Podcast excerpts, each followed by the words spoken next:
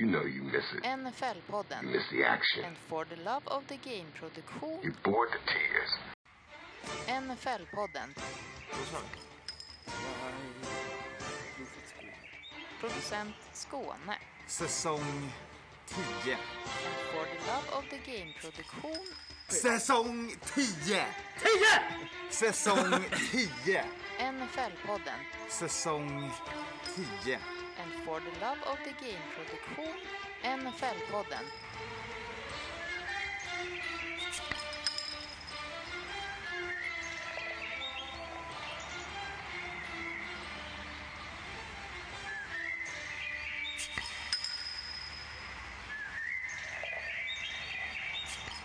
Nu är det rekord. Alltså Skåne, du skulle ju ha varit med när vi käkade street tacos i LA. Ja. Du var med Anton, va? Ja, men jag åt inga street tacos. Nej, du åt aldrig där? Nej. För att de hade ingenting. De hade rädisor. Ja, exakt. Och koriander. Du kunde ha fått en stor hink koriander mumsat på. Korianderlök och lite guac. Och guacka, ja, inte dumt. Nej. Nej, det var ju helt fantastiskt. Ja. När vi gick på mörka gränder i Venice och plötsligt så uppenbarar sig ett gäng.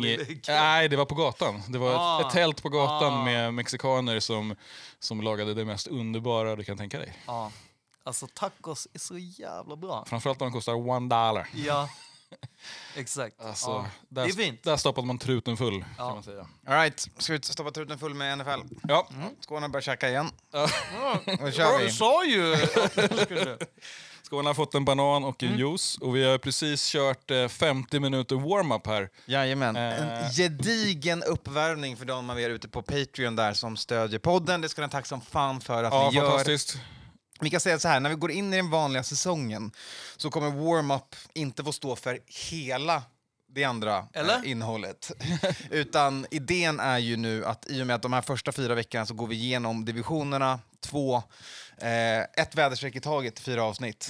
Så får warm-up stå för resten. Sen när vi går in i vanliga säsongen så kommer warm-up stå för lite blandat och gott. Det kan vara om man vill ha någon långform man vill ha med där. Det är liksom ett kreativt topplista. Det kan vara så att jag har redan tänkt att vi ska fortsätta med de här väderstrecken fast i warm-up stället. Det kan vara lite god saker. Lite djupdykning som kommer och då. Och updates och så här, varför snackar ni inte om mitt lag? Ja, det kanske vi gör i warm-up. Exakt. Och de här veckorna så pratar vi då om nyheterna. Så att idag har vi snackat om roster cuts, vi har snackat om olika listor, PUP och IR. Vi har snackat om Trey Lance i typ 20 minuter. Rent krasst så är det ju så här, den veckan som har varit, eller liksom den här veckan är den mest händelsefyllda veckan nyhetsmässigt. Tills Black Monday. Ja. Alltså det... nästa vecka kommer vi en gedigen warm-up också. För då kommer vi troligtvis bara behöva prata om alla matcher i warm-up som ska spelas den veckan. Men absolut. Men sen kommer man in i det. Och vi måste picka också. Liksom, exakt. I vanliga podden kanske. Ja, det kanske vi gör i vanliga podden. Ja. Så tar vi in resten. Vi får se. Det kommer bli mycket matigt NFL av... Men vill man ha mer av oss? Sjuka tanke. Men det finns de där inte som vill det. Då ska man gå med i Patreon, för då får man warm-ups som ljud i dina öron och faktiskt som bild också på Patreon. Man får tips och tricks hur man sätter ihop de olika feederna och såna grejer med minst knapptryck och såna grejer också. Exakt. Så massa så här, tekniktips kan man säga. Jajamän, allt bjuder vi på. Då så. Det här avsnittet av den vanliga podden kommer att handla om lagen i Nord. Så vi kommer be oss in i AFC North där vi kommer börja. Sen kommer vi ta oss en avstickare till NFC North där vi kommer avsluta. Det är 8 lag, det är 2 divisioner. Och vi kommer helt enkelt gå igenom dem i bokstavsordning för att sen sia så gott vi kan om framtiden. Vi kommer även inleda varje division med att ta reda på hur fan vi siade förra året. Gött. Och vi är en man kort.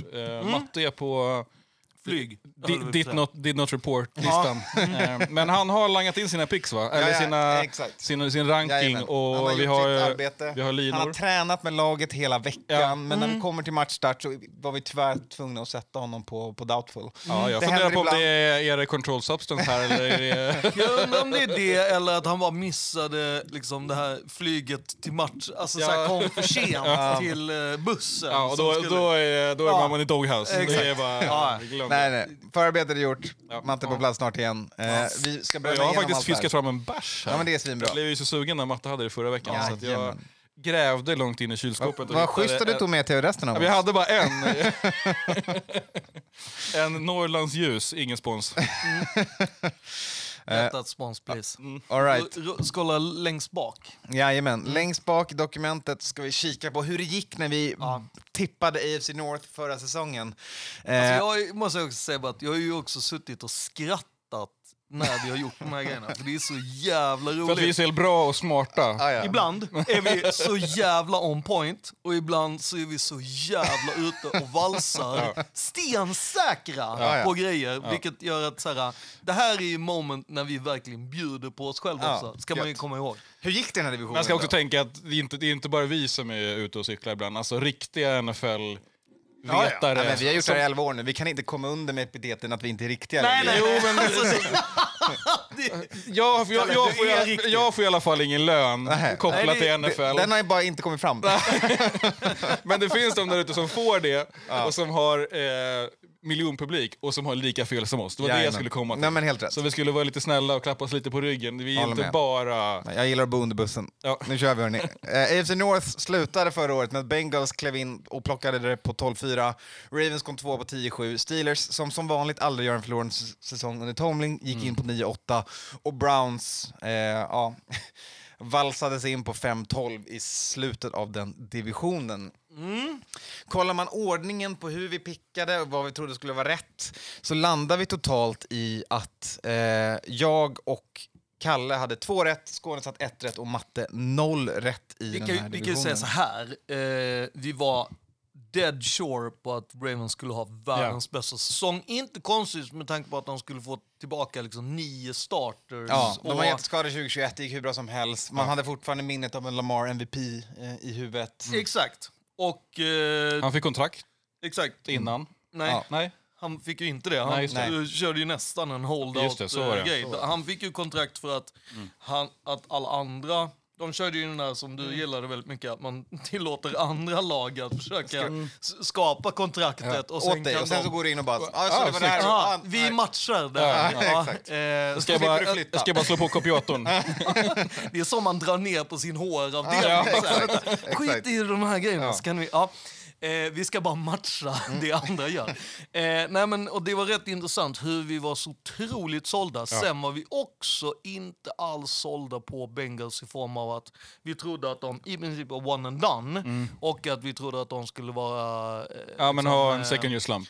Ja, och framförallt en Super Bowl hangover. Det var det vi hade liksom... Sen gick Lamar och skadade sig.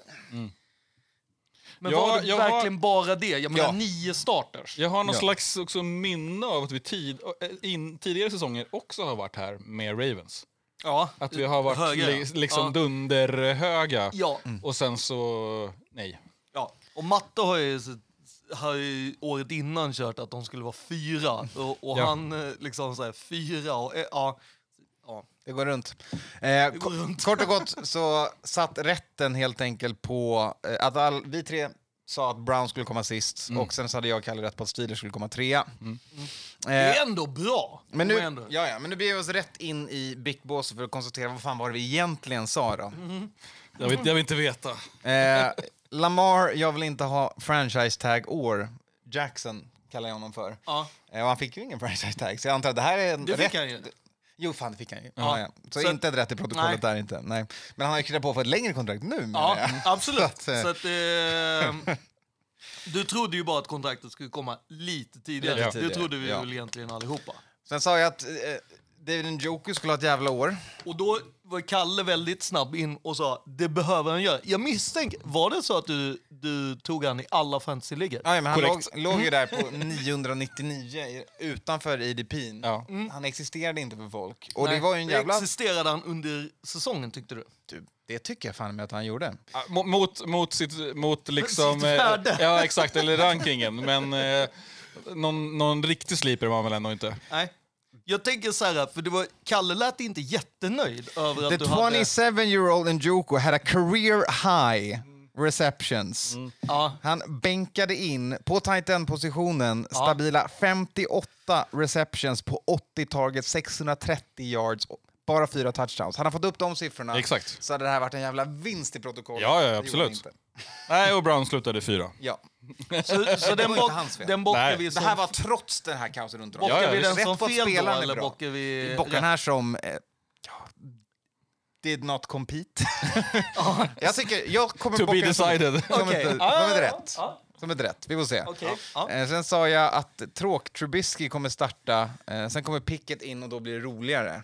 Kommer inte vara tillräckligt bra på offense. Men defense bär Steelers till många segrar. Och jag spikar dem på 3:e plats. Jag antar att det här är en rätt prediction. Jag tycker att den är svinbra. Mm. Det var ju svintråkigt när Trubisky körde. Och så var det ju svinroligt när Pickett kom in. Så tråkigt att de till och med kanske bytte lite tidigt. Ja, känner man. Ja, men jag tycker att den är klockers. Mm. Jag tycker den är helt rätt. Men då så. Då fortsätter vi. Jag bankade in Ravens på över 9,5 segrar. Och den är så skön. Att det är så här. Det här är så klart. Alltså, det här är så... Och sen när man glider över mållinjen på den. Ja, det är perfekt. Verkligen med... Det är en klassisk 1-0 mot Albanien på hemmaplan. Ja. Karl-Henrik, en joker var inne på.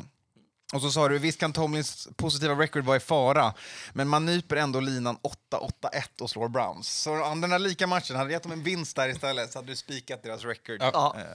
Så den tycker jag ändå också är så här, den här är med marginal. Ja, det här tycker jag. Det här är kanon. Ja.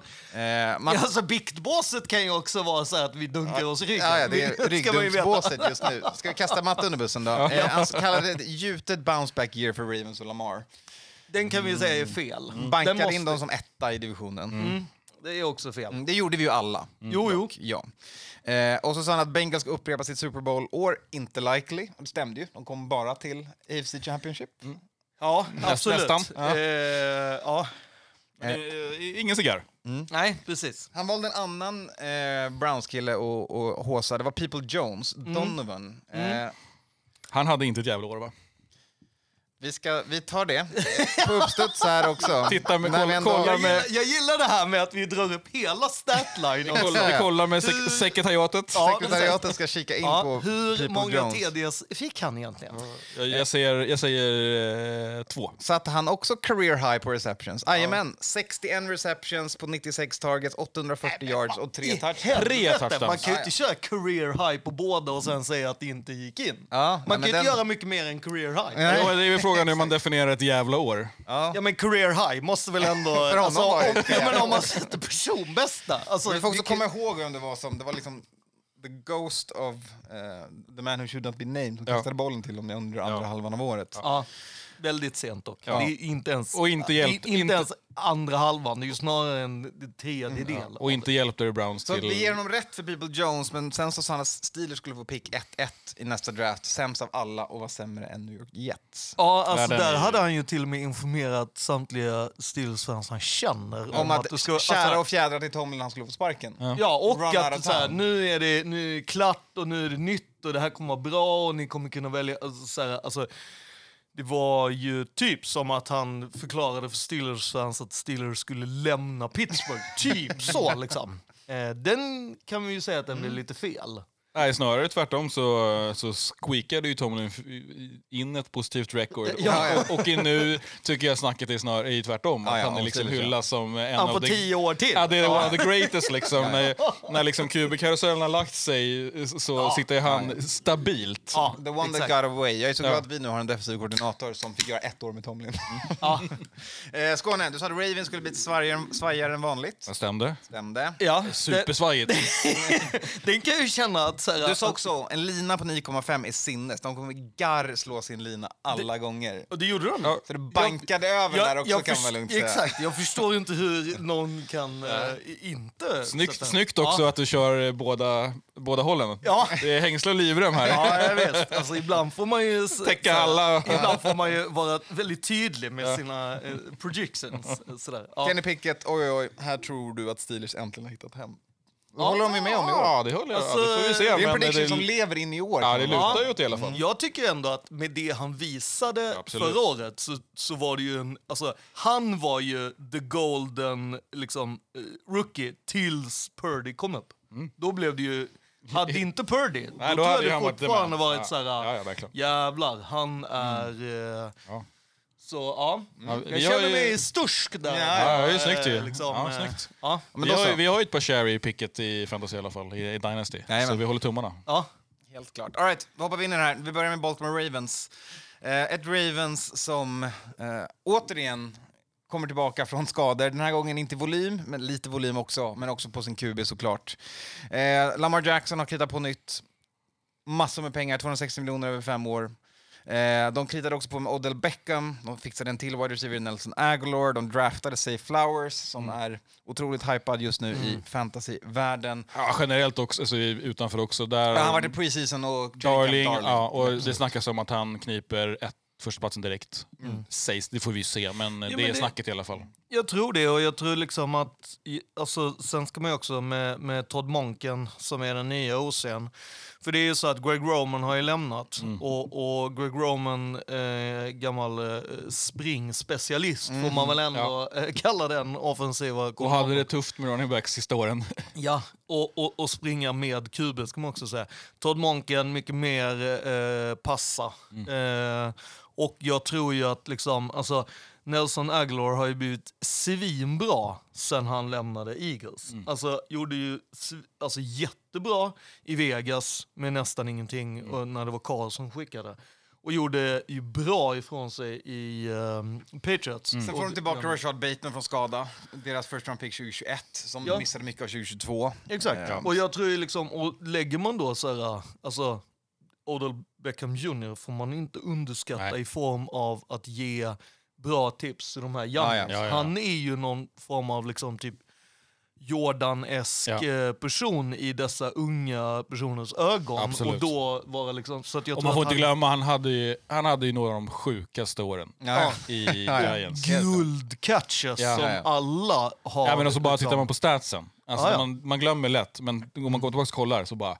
Vad i helvete. Ja. Men sen så skadad så gammal, 18 miljoner för ett år är mycket pengar. Jo, det är bra. Men liksom, bra för honom. Get away. Liksom. Ja, det håller jag helt för hans skull, absolut. Och sen tycker jag också att man inte har glömt bort sin defensiv. Det vill säga att när man plockar in Rocky Sin, släpper Marcus Spears. Jag var ju inte överdrivet kär i Marcus Spears i Ravens.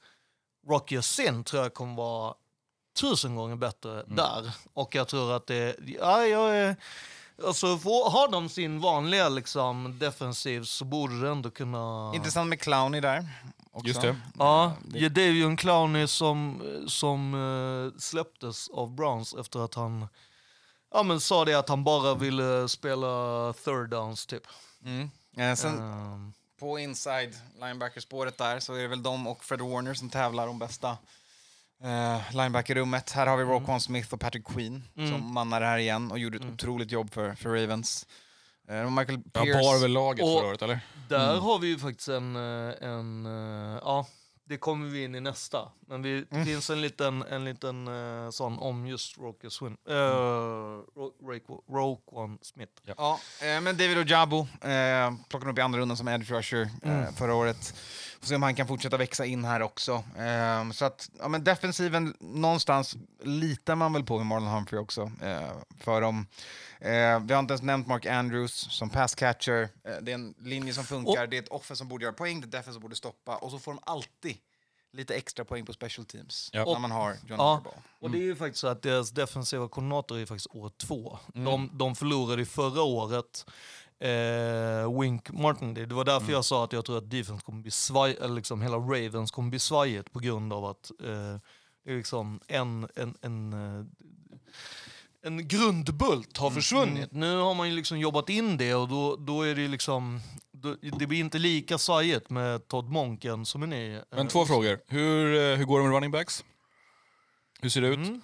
Ja, men alltså, det trendar ju åt rätt håll. Ja. Det sägs ju att... De är hela. Att de är hela. Att Dobbins... Det är Dobbins och Gus Bus. Ja, och Justice Hill. Men alltså, det är ju Dobbins som är namnet i Ravens backfield. Ja, och det är ju de här skadorna. Det är så jävla konstigt att vi sitter och pratar skador hela tiden om just deras running back-rum.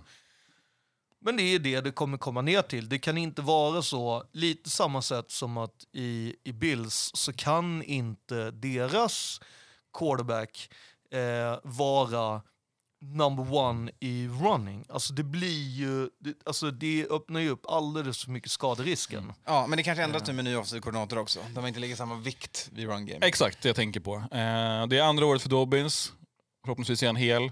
Han kanske inte behöver ha hela spotlightet och springa benen av sig från get go. Nej, och man får ju lite mer öppningar om man har en QB som heter Lamar Jackson. Ja, exakt. Som är helare, förhoppningsvis. Det säger man ju nu också att han har rehabbat klart och nu är good to go. De har även snackat om, det är inte bara vår analys att man har ett system som är mer pass happy, utan det är liksom uttalat. Vi ska nog passa lite mer. Vi ska kasta bollen lite. Och Lamar, du ska träna på armen. Och jag tror med de wide receivers man har nu så kommer det också vara betydligt lättare. Ja. Det är lite mer jack på Flowers. Exakt.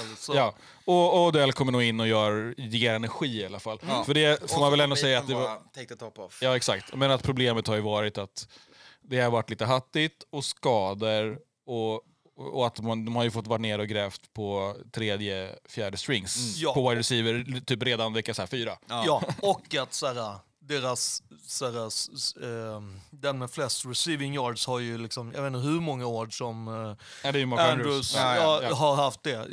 Det är ju snart så här 5 år i rad, känns det som. Yep. Och så jävla dåligt wide receiver-rum har de inte för att... Nej. Kliver också in mot det 21:a svåraste schemat i och med en andra placering förra året. Det är ett lag som är rankade på 6:e plats enligt Sharp Football Analysis, på 7:a på NFL.com.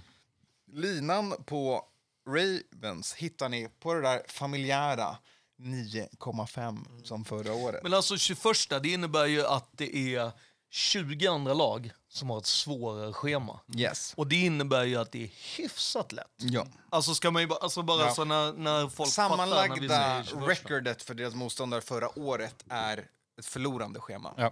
Mm. Om man summerar ihop alla matcherna som deras lag de ska möta spelade förra året så förlorar de mer matcher än de vann. Mm.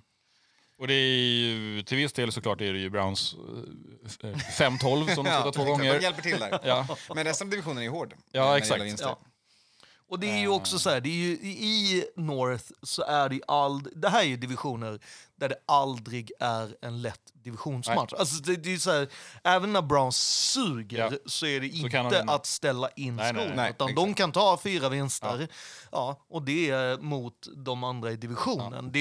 Det är liksom 10-7 förra året med skador och härj och inga running backs och knappt några wide receivers. Exakt. Och att en hel del sparkar inte gick vägen. Det var ju en del på... Ja, exakt. Men det är ju också, det tror jag mer bara för man minns varenda gång han missar en spark. Jo, så är det ju. Världens bästa kicker genom tiderna. Andra bästa kicker genom tiderna. Jag skulle nog säga att han är kanske topp 5. Men jag menar, sen när historien har lagt sig lite så kommer det väl han komma upp där lite längre. Men det... Han är ju nice och jag tror att bara att han behöver landa lite, att inte allt ska vara att de ska vinna på hans sparkar från 68. Nej. Alltså det är så här någonstans, så ta dig i alla fall 50 yards fram. Jag tar nog över linan. Yes. Matte kallar det här för den hårdaste divisionen i NFL. Så han håsar den här divisionen men ger ändå Ravens ett under i den här divisionen, 9,5. Ja, som sagt, ger dem några extra vinster på special teams. De gick 10-7 utan Lamar Jackson förra året. Laget känns bättre det här året. Ja. Jajamän. Ja, jag tror också över. Sen tycker jag rankingen kanske inte 6-7. I don't know. Nej, jag håller med. Den återstår att se. Jag är hög på lila som vanligt. Så att, för mig är de... Men då är det en klar bank på över då. Med alla säger om vi såg potential förra året och sen så pannade inte out. Så den finns ju ändå kvar, får man väl säga. Jag hamnar in. Ska vara mer specifik den här gången. Ja. Den här divisionen är tuff. Jag skulle nog säga 11-12. Ja, exakt. För att jag tänker... 11 också. Ja, jag ser ju 11-12, inga konstigheter. Just för att det var lite mycket sådär på miss. Alltså sådär... Och där på manschetten har vunnit mot Bengals i slutspelet. Ja. Och matchen är... Alltså, det var ju typ Bengals hade tur. Det var ju läggmatch från Ravens sida. Och mutter och jävla massa...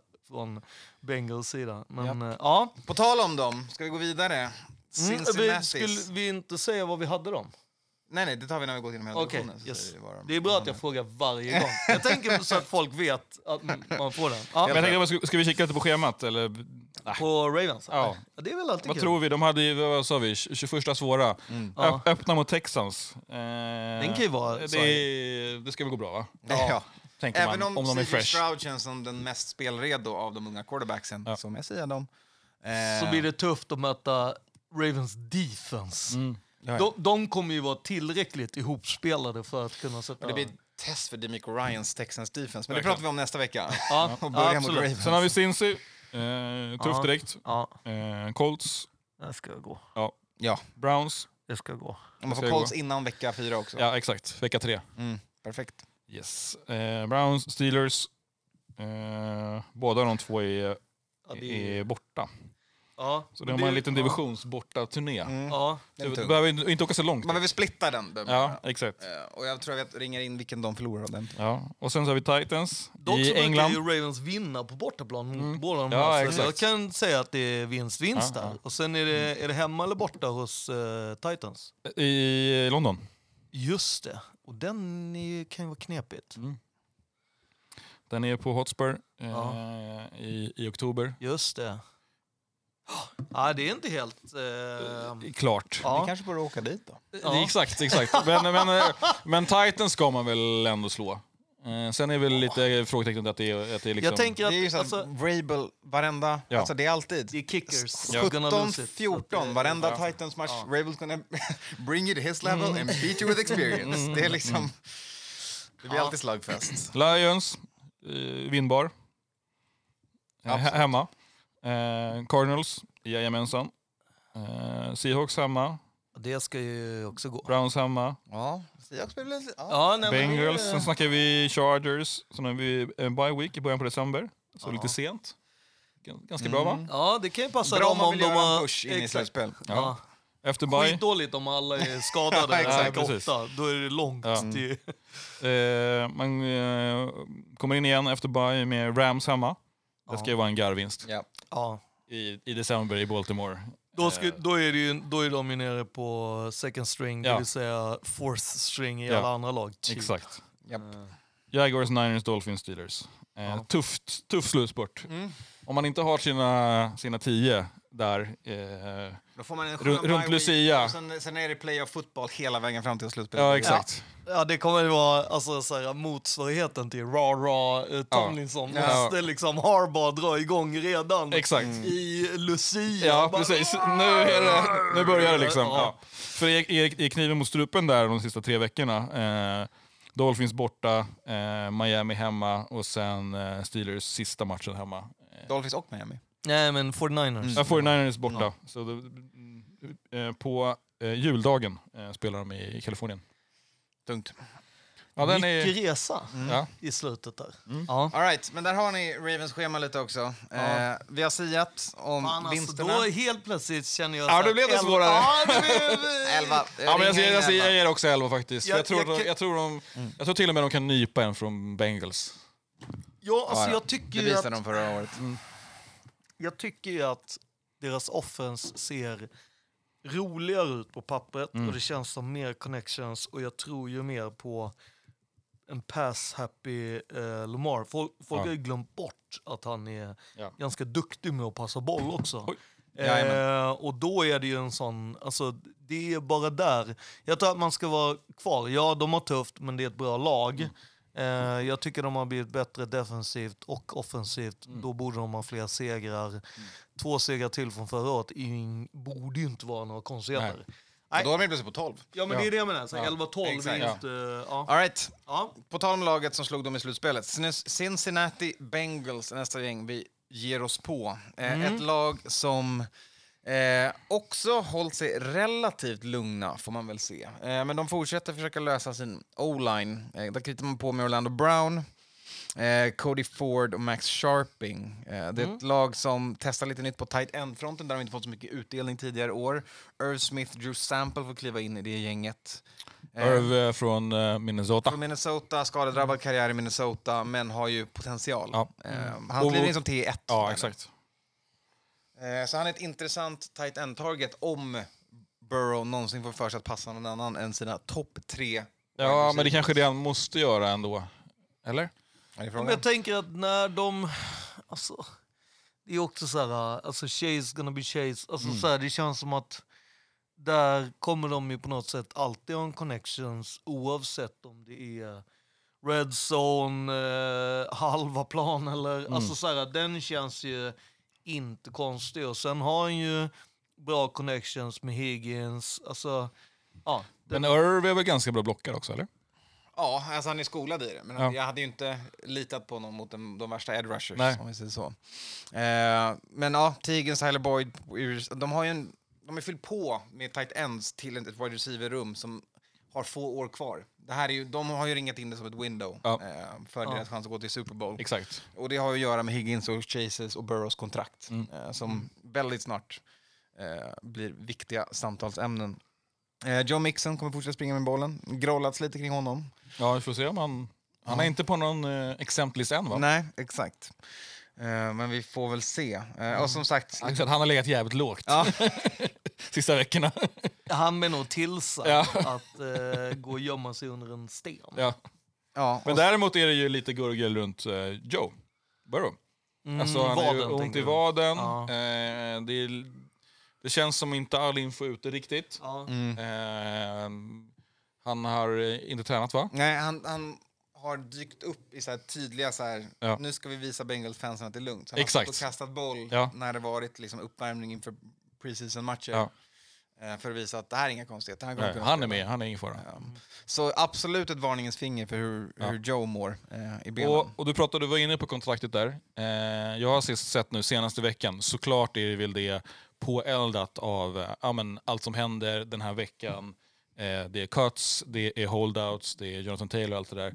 Men att folk pratar om, eller journalister skriver, Joe Burrow borde bara sitta. Han borde köra en holdout. Han borde sitta tills han får kontrakt. Han borde ta steget nu att få sina money. Han är i läget att bestämma nu. Han har liksom laget i sin hand. Ja, men verkligen. Rent så taktiskt så borde han liksom bara... Det här blir ju hans fjärde säsong. Det är nu man får börja förhandla kontrakt. Ja, exakt.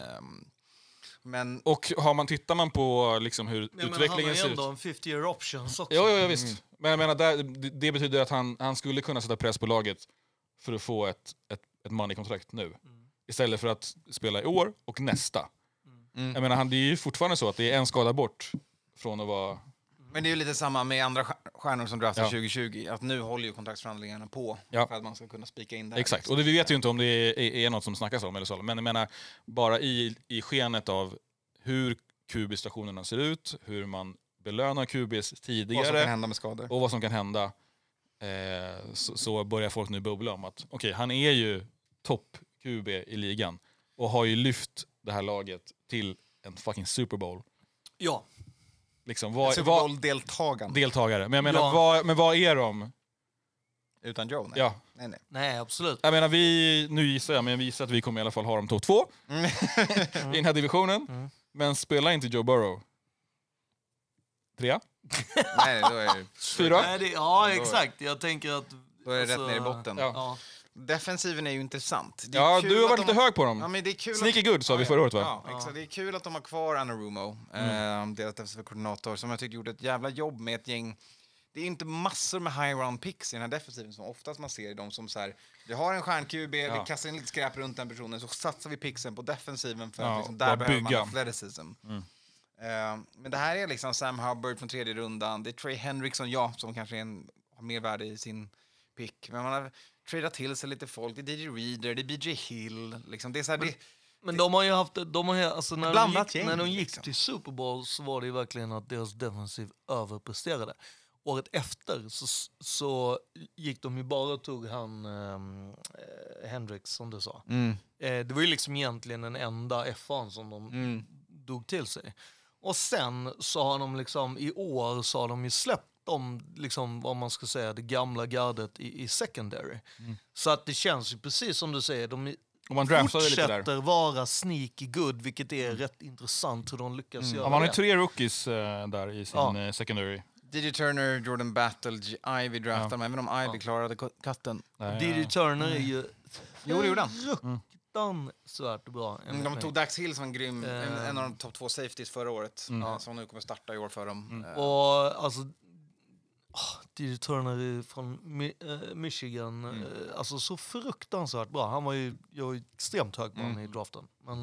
Men så det är också Anarumo som är en otroligt duktig defensiv koordinator. Som sagt, jag har harpat den här jävla poängen, men hur det han gjorde mot Mahomes på vägen mot Super Bowl 2021 var ju just det som var ett uppvaknande för att Kansas helt plötsligt ändrar om och behöver skapa nya. De behöver göra nytt lag. Jo, men och grejen är att det är ju inte bara i liksom playoffs, utan alltså så här, innan Kansas City slog dem i slutspelet förra året.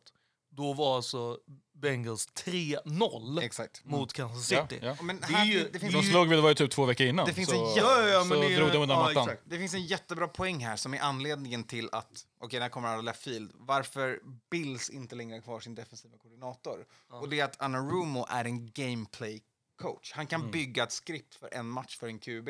På ett annat sätt än ett Bills som var liksom out-talented people. De lined up and go och sen så spelar de sitt spel bara. Hade deras recept och var bara alltså, done. Mahomes. Ja. Då kunde de inte liksom ställa om för att stoppa honom på det sättet. Så att de kan ställa in, precis som du är inne på, rätt gameplan för rätt QB när det är dags att möta eliten. Liksom. Och det märktes ju hur de spelade ut Bills hemma hos Bills i slutspelet. Det var ju... Burrow gick upp och ner. Det var ju också så här hur de valde att ha orangea hjälmar till exempel istället för att ha sina vita hjälmar eller liksom alltså det fanns mycket tanke bakom det där som gjorde att då i en snömatch man ser bättre orange. Ja. Lovprisat lag, 17:e tuffaste schemat i NFL. AFC inte North så farligt ändå. Har lite i alla fall på pappret från förra året Cake Division som möta.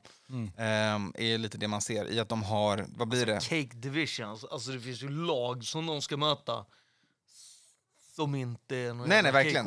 Alltså, men har man NFC South? Jag bara menar att... absolut, men samtidigt är det ju ett Super Bowl-bound lag som har... Alltså de är på den undre halvan. I motstånd liksom. Exakt. Det är bjussigt. De är fjärderankade på Sharp. Fjärderankade på NFL.com. Där såklart mycket kärlek ges till anfallsvapnena, men också att de just tullar om. Eli Apple är borta. Det är liksom den största vinsten för Bengals. Liksom. Så att, bara det, jag skulle ge ett gäng. Det är 2 vinster. De har ju också en maffig lina på det. De är på 11,5. Ja, tufft. Alltså, det känns och då gav vi ett hål till Baltimore. Eller du gjorde i alla fall.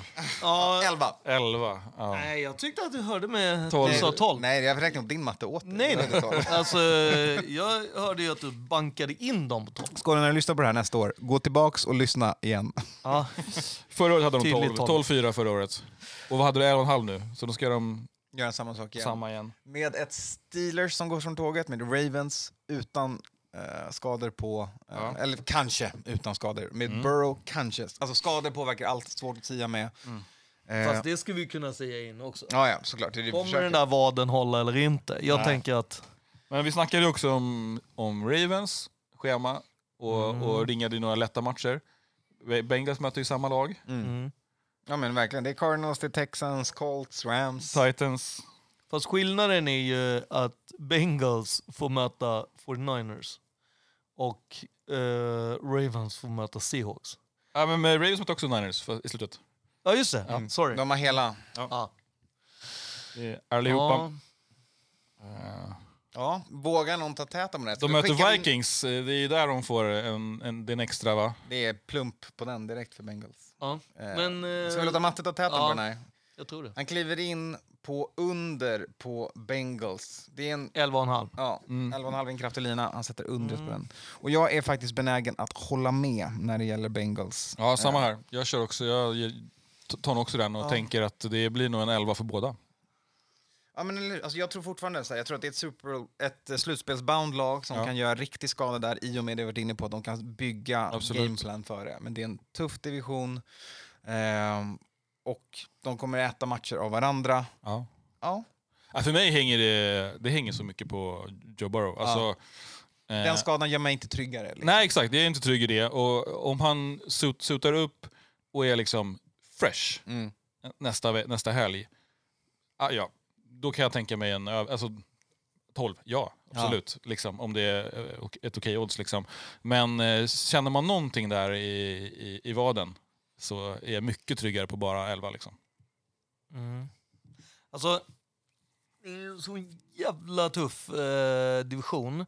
Men jag tror hela den här biten, alltså såhär, deras online har blivit bättre, eller borde rimligtvis blivit bättre.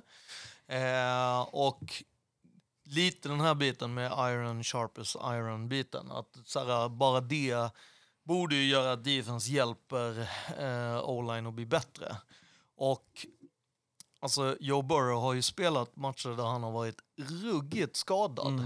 Och jag tänker att så här, en vadskada, ja visst, det är inte kul och gör ont såna grejer.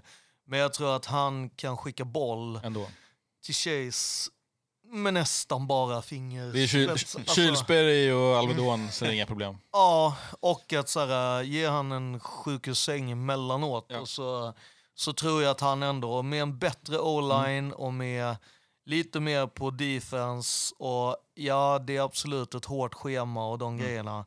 Men 11,5. Men det är inte superhårt. Tittar man i mitten i september-oktober, så har de en rätt bra run där. Som... Det är Vikings med i den runnen. Nej, den Vikings kommer sent. Det här är de vecka 2 möter de Ravens. Det är en tuff match, så in i bomben.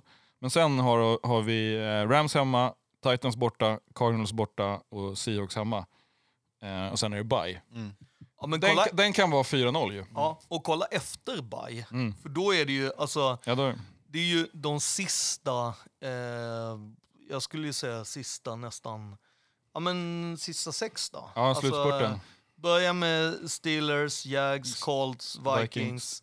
Steelers igen och sen Kansas City, Browns. Det kan ju vara hela vägen tuffande på när man vinner knappt, men ändå... Ja, det kommer vara en tight. Det kommer vara hårda matcher för dem. Ja, absolut. Ja, men Steelers, det har de gjort det tidigare. Ja, exakt. Mer eller mindre hårt liksom från och till, men det är ju vinnbart. Det har vi sett. Ja. Alltså, för Bengals är allting vinnbart. Jag menar, mot ett annat lag som inte är Bengals, så hade vi satt dem mot trippen Vikings, Steelers, BK. Uff, svårt. Bengals. Ja, det kan de nog sätta. Det är inga problem. Exakt. Vi snackar vi en över där då. Julhelgen, december. Vi måste ha någon på över. Ja, men jag har under. Jag sturskar till mig där och säger 12 till Bengals. För jag hade ju ändå Ravens på 12 där, som du säger. Ja. Så då blir det ju ändå då, som 12-12. Du sa, att det är 11-11. Så säger jag att det är 12-12. Ja. Hade du... Nej, så det får vi ta sen då. Vem som är inom... Ja, exakt. Då kommer det bli... Vem som edgar den. Ja, precis. Jajamän. Ja, sorry. All right, vi hoppar vidare till nästa gäng i den här divisionen. Vi ska snacka Cleveland Browns. Ett lag som är svårt att kolla på när de spelar fotboll. I och med valen de gjort runt sin quarterback. Men de har klivit in och försökt fylla på i alla fall. De har signat en ny center, Ethan Posick. Elijah Moore för att fylla på i det wide receiver-rummet. De kritar på med ny Edge, Ogbo och Koronko. Det är ny Maurice Hurst, det är Dalvin Tomlinson, det är Cedric Smith.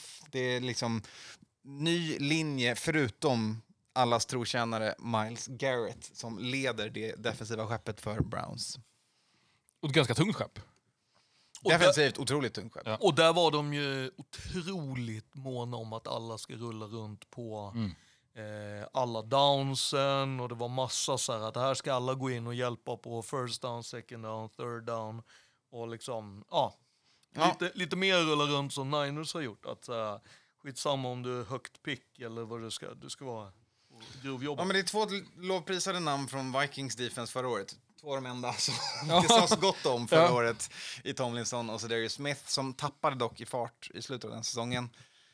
Fortsätter vidare på defensiven, så är det ett secondary som har mycket investerat draftkapital som ska börja blomma ut. Det är Newsom, Denzel Ward, Grant Delpit, bland andra.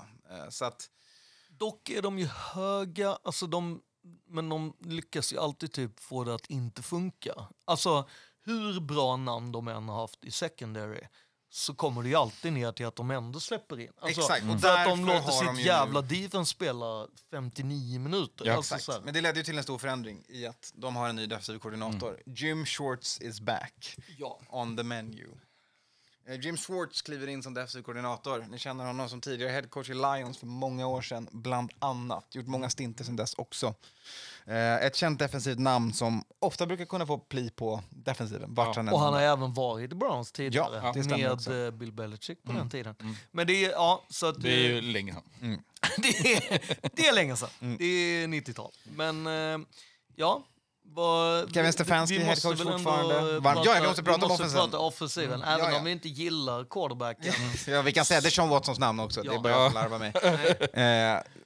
Såg ju inte jättebra ut. Jag vill ju prata mer om QB2 i DTR. Men det är ju för att han såg ut som en guldgosse under preseason. Men det gjorde han ju inte bara i preseason. Det gjorde han ju även i college. Han gjorde det alltså alla de här olika grejerna. Och sen, alltså DTR är ju liksom... Han vill man ju ha i NFL. Eller i fantasy. Men han måste också bara bygga på sig. För han är alldeles för tung. Men det är sjukt att han är en sån tanig pöjk som de valde, som ändå gick så sent. Man har talat Kyler Murray-exemplet. Man bara, nej men vi kan ta honom ändå. Han är större än Kyler. Inte mycket, men några äpplen till.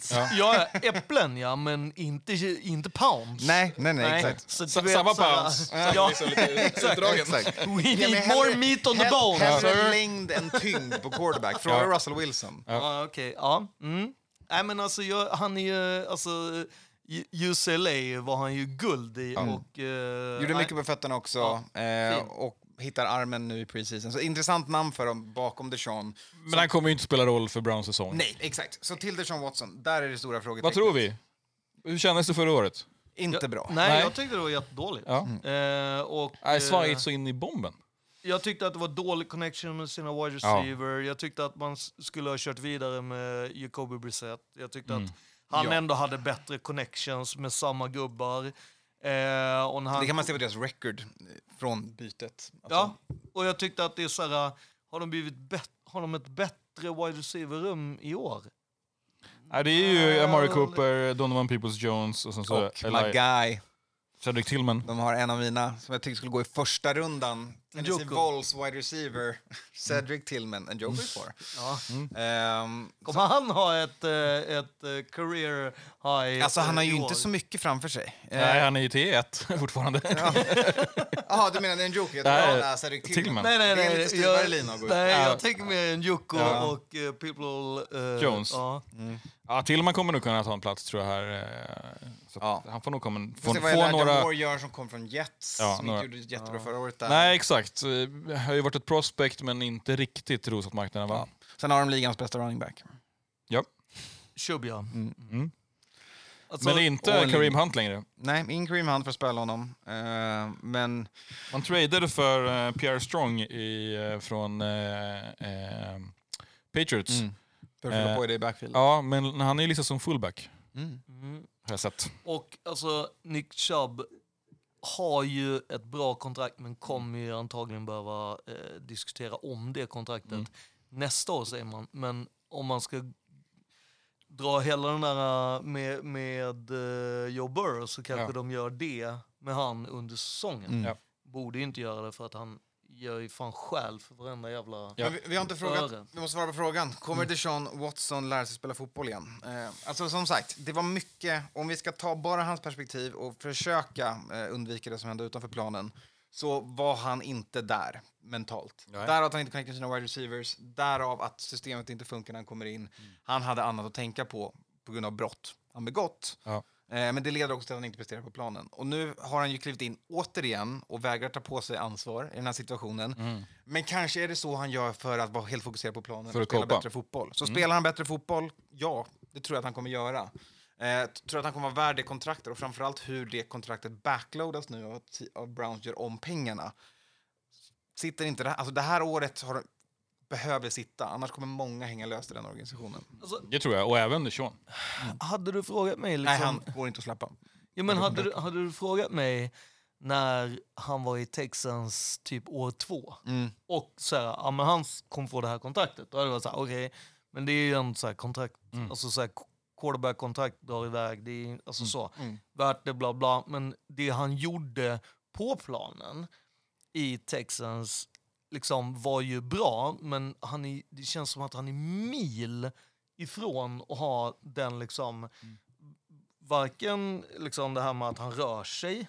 Jag tycker att han har blivit liksom en pocketpasser som han inte riktigt var. Nej, eller bör vara. Ja, exakt. Och sen så har han ingen connections med sina wide receivers som han annars haft en så här riktigt så här, men nästan Joe Burrow connection med att det är så här. Vilket gör ju att när han inte spelar till sina strong size, då är han ju inte topp 20 quarterback. Och då är ju kontraktet och är helt åt helvete. Och om Kevin Stefanski sätter honom i den situationen. Kevin Stefanski har en ganska tydlig plan om hur han vill spela fotboll också. Och det funkade ju väldigt bra med Brissett inne, Jacoby Brissett. Men för Watson så funkade det inte förra året. Så det här är ju det stora frågetecknet. Nej, ja, och att man plockar upp Dorian Thompson-Robinson kanske visar någonting. Och man känner att titta lite i horisonten. Ja, och jag tror så här, tar man dit han för att visa att så här, kolla, våran playbook funkar om du rör på dig. Det handlar inte om att du ska vara en pocketpasser. Att man försöker ge det så. Och att han får sitta 2-3 år bakom Watson och sen har du en guld quarterback. För att det har man ju inte haft på länge i Browns, så kan man ju säga. Nej, de hade ju kunnat tro på Watson och plocka in en veteran. Alltså en Brian Hoyer-gubbe. Ja, exakt. Och liksom bara, nu är det ditt lag, kör. Men ja. En DTR är ju... Han föll i draften, va? Val, ja. Så beror på vad man projektade honom. Ja. De plockade upp honom i... Fjärde? Ja, slutet av fjärde. Ja. Men han fanns ju också... Alltså, eller mitt kanske. Han fanns ju... I början när folk började snacka draft så var han ju inte ens med att han skulle bli draftad. Alltså, när det är beroende på vilket board du kollar och vilken som är... Exakt. Så var han väl någonstans listad med så här 270 om spelaren som skulle ha gått. Men eftersom att han är quarterback så dras du ju alltid... Exakt. För Browns då, de har det 26:e svåraste schemat i NFL. Så inte heller det svåraste motståndet. Men för mig handlar det om så här, baserat på förra årets record, Jets ett av de lagen med dålig record som de möter. Ja. Så att, får se om de har och rankingen 14 hos Sharp och 13 på NFL. Det tycker jag är högt. Generöst. Verkligen. Jag tycker att deras defense kan ju stänga. Ja. Men hur länge orkar du stänga om inte offense producerar? Ja, och deras offense måste ju verkligen steppa upp ett par notches, tycker jag. För att receiving. Ja, för att komma på 13. Ja. Alltså, jag tycker då är det levels. Ja, jag tycker den är jättefel. Men jag tycker att... Och jag har inte sett passningsspelet vara någonting. För att det vi såg var att Nick Chubb kan vara världens bästa back hur mycket han vill. Det går inte när du är enformig och ensidig och endimensionell och allting är enfotad. Det går inte. Och då blir det, då kommer det vara jättetufft mot Bears. Alltså det kommer vara jättetufft mot Cardinals. Även om de inte skulle typ kunna stoppa the run så kommer det vara för jobbigt. Och det defense kommer spela 58 minuter. Det finns inget defense som håller i 58 minuter. Vi hittar också ett över-under på 9,5 vunna matcher för Browns. Under.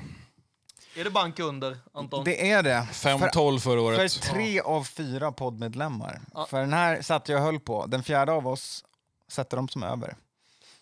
Matte är hög. Matte har en bild av Browns som vi inte delar. Det kommer bli spännande att se hur det är så roligt, för han har ju varit ute och vevat tidigare om att han, alltså Det här med att han satte liksom Ravens sist och sen Pittsburgh sist. Och ja. Så ja, nu får vi se här. Spännande att se. Ja. Vi kollar man på schemat. Alltså, det är ju... Kul att någon som går av i det här. Ja, verkligen. Ja. Men branschschema, det är upp och ner. Det är heaven hell. De startar ju 4 veckor. Bengals, Steelers, Titans, Ravens. Stålbad. Det är stålbad. Det är och sen efter det behöver de vila, för då har de bye. Och det är tidig baj. Redan vecka 5 då. Och sen efter det är ju kul att börja med 49ers. Ja. Alltså Watson, då är de skadade igen. Watson kan ju här ha så här contemplate life. Ja, exakt. Och pension och allting. Och så ska du möta Colts defense som på en bra dag är jobbiga. Mm. Seahawks efteråt också bra defense. Sen har de lite lättare ner i vinterrunnen med Cards. Ja, Broncos, jag vet inte, lätt. Rams, Bears, Texans, ja, Jets då. Ja, och vad Jets kommer göra det här året, det vet vi. Ja. Det har vi pratat om. Ja. Man kommer inte ihåg vad jag sa. Nej. Ja, men om de klarar starten där och kanske splittar den, då är vi ju good to go. Då lever ju Mattes absolut. Som sagt, det är en tung division här. De har en hög ranking. De har mycket tryck på sig. Det är varma stolar i coachingstaben och i GM-rummet. Ja, och under QB-stolen. Vi hade fem förra året. Om vi då räknar in... Men de borde i alla fall ha 2 serier inom divisionen. Ja. Alltså, då är det ju snäll också. Eller det är ju bra, menar jag. Ja, nej, men jag bara menar att det skulle kunna vara så att de snurrar av Steelers. Liksom. Mm. Det är ju liksom inga... Och sen kan vi räkna in Cardinals. Den är också hemma hos dem. Texans, ja, det är ju vinst. Texans, Rams, Colts, Bears, ingen aning. Nej. Titans, ingen aning. Jets, ingen aning. Ge mig en av dem då. Seahawks, ingen aning. En av dem, då är vi på 5. Och 2 i divisionen. Och så lägger 2 på divisionen, då är det 7. Mm. Vad hade vi linan? Vad sa vi? 9? 9,5. Ja. Och Matte tror 10. Get out of here. Get out of here. Ja, alltså, han får vara själv på det. Ja, då ska vi börja upp. Vi jobbar konsensusbeslut i rummet. Ja. Spikar in under på oss här. Måste ju snart ringa Matte här. Kräva förklaring. Alltså, han var full när han skrev. Där har vi det. Jag tror att han lirar på oddsen, va? Den gode Matte. Jajamän, det gör han. För Browns över får det på 2,05. Ja. Det är inte mycket heller. Jag vill fan ha 5. Men där har du det. Vi hoppar vidare till det sista gänget i AFC North. Vi ska prata om de Pittsburgh Steelers. Ett lag som varit ganska flitig ändå under sin offseason, får man väl ändå säga. Och hade ett bra läge som start. Alltså, de gick in i offseason ganska bra position. Ja. De slutade ju i alla fall på en high note, och de fick ju också väldigt mycket... Trendpil uppåt. Exakt. Jo, men de hade ju väldigt mycket positivt från hela den här Hamlin-situationen som skedde egentligen i Bills, eftersom att han är från Steelers, alltså, så här, Pittsburgh, så är det ändå liksom de bitarna, alltså det, de dog väldigt mycket upp och positivt av det, och de jobbade väldigt hårt för det och sådär. Så det kändes... 9-8 och missade playoffs förra året, men det rekordet var väl ändå mer än vad många trodde. Gud ja, med en Pickett som inte fick spela hela säsongen. Man startar säsongen med Mitch Trubisky, då tror man inte på 12 vinster. Jag tyckte du hade bra där när du sa 8-8-1. Och en positiv, och så blev det 9. Sen har de fyllt på lite. Exakt. Patrick Peterson kliver in i cornerback-rummet, den gamla veteranen som delar rekordet i picks av aktiva spelare i ligan. Den är ju precis som Odell i Ravens, så tror jag den här kan... skapa oreda, så att säga. Verkligen. Han visade att han hade juice kvar i benen förra året. Och så bara tillsammans med Fitzpatrick. Sen var han också en del av NFLs sämsta defense förra året. Men det är spännande att se. Ogunjobi fyller på defensiva linjen. Cole Holcomb, Nate Herbig och LeRaven Clark på den offensiva linjen tillsammans med Isaac Sermalo. Och sen så fyller man på med lite wide receivers i Allen Robinson. Vad heter det när man åker runt mycket? The Journeyman. Och även Miles Boykin får kliva in där. Sen vet vi inte hur mycket påverkan de kommer ha på det rummet, för där finns det 2 namn. Det är Deontay Johnson och George Pickens som är absolut 1 och 2. Och Pickett to Pickens connectionen har varit tydlig i camp. Men Robinson kan väl, om man håller sig hel, så är det väl en bra slott. Jag är klar med Allen Robinson. Jo, det är jag också, verkligen. Men jag menar att du har... erfarenhet, om du bara tejpar knän och armbågar. Ja, och sen så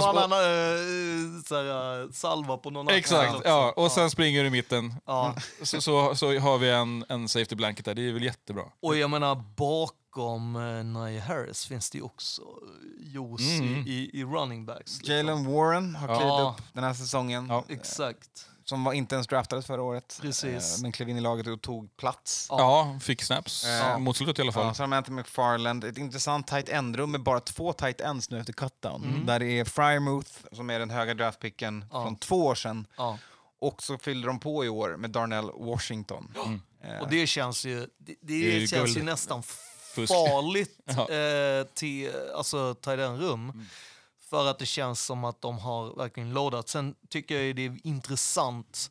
Att det inte har några andra titans bakom dem för att fylla i de rollerna tycker jag är intressant. Men ja, nej, men sen tycker jag att man ska kolla på defense. Jag tycker att så här, det jag gillar med linebacker-grejen är ju hur man... Alltså, man draftade ju Herbig och hans brorsa finns ju redan i line-upen. På tal om familj. Ja, nej, men också en annan person i det här laget som har lite historia i Steelers. Ja. Joey Porter Jr. Är numera cornerback. Ja. Kanske titta bakom lite och lära sig av Peterson. Men han är ju groomed as the heir apparent. Ja, liksom. Alltså, och han inte dumt läge. Han har ju sett tillräckligt mycket av farsan att lira där. Ja. Och jag tycker att alltså, såhär, jag tyckte det var grymt hur man plockade upp Herbig då, Nick Herbig från Arkansas.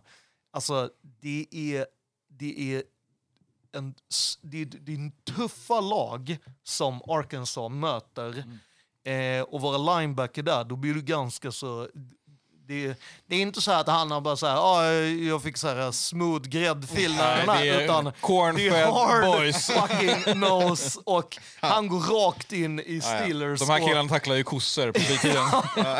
Eventuellt en och annan traktor i full kareta mot dig. Så har man hemma i Steelers. Ja men exakt, så att jag tycker att han är en sån som folk så här, lite har sovit på, att jag tycker att så här, deras linebacker core. Den är intressant tycker jag. Den är intressant. Alexander. Ja. Sen har de kvar Highsmith. Exakt. Det är inte som att de hade behövt. Liksom. Och det är ett defense som ändå är legit. Frågetecknet för mig är ju som alltså med de gamla linjespelarna när de börjar komma till åren. Cameron Hayward har han ett år till i sig. Och TJ också. Ja, TJ är ju... Det är ju sjukt att vi ska sitta och sätta ett frågetecken kring TJ Watt.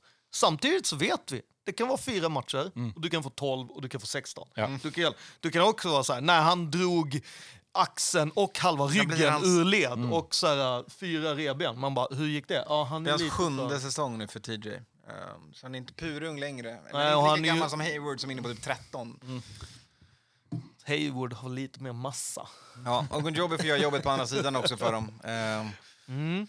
Annars än Hayward, för att hjälpa till lite där. Men det är en intressant defense. Det är framförallt också en av ligans absolut bästa defensiva coacher som leder den här staben defensivt. Han behöver inte ha playcallingen för han sätter temat på det. Det är ett Mike Tomlin-coachat lag och då vet man vad man får. Ja, och det är ju liksom coacherna har ju varit där i 100 år. Scouterna har varit där i 100 år. Och det är liksom så här, det är bara att kolla på scouting combine. Så här, vilka leder drillsen i vilka övningar? Så bara, ja just det, men han ser man ju på sidlinjen på Steelers. Sen gammalt. Japp, det gör det. Och det är ju liksom, de är ju ruggigt duktiga. Ja, så det blir intressant att se offensivt med Harris, Frymouth, Pickens, Johnson och Pickett i sitt andra år vad han kan göra. Ja, men här ska jag dra ett gammalt uttalande från dig. Jag tror ju dock på sophomore slump. Alltså när det kommer till Pickens så är jag inte helt säker på att han kommer kunna klara av att gå från klarhet till klarhet. Plus det här med unga wide receivers. Alltså hela den grejen. Det hade inte han har ju attityden för att klara det. Jo. Om den biter om bränslet också. Exakt, men det är inte alla som klarar av att göra liksom Joe Burrow-grejen. Nej, absolut. Och har han, alltså såhär, han är ju inte direkt en Joe Burrow. Eller? Nej. Alltså så. Det får vi se. Nej, det är också intressant för de har ju seglat upp som riktiga preseason darlings i och med att varenda drive de haft har slutat i en touchdown under preseason. Sen är det som sagt nypa salt med det. För det är men de slutade ju förra säsongen på en high note som du sa och nu får man det bekräftat i en preseason. Det är klart att man blir hög på det. Ja. Och det är Tomlin. Ja, exakt. Det är ju... Och de squeakade 9 vinster. Ett riktigt skakigt år förra året. Med rookies på både receiver och QB. Alltså, jag menar... Ja. Fan. Är ni redo på det här då? Ja.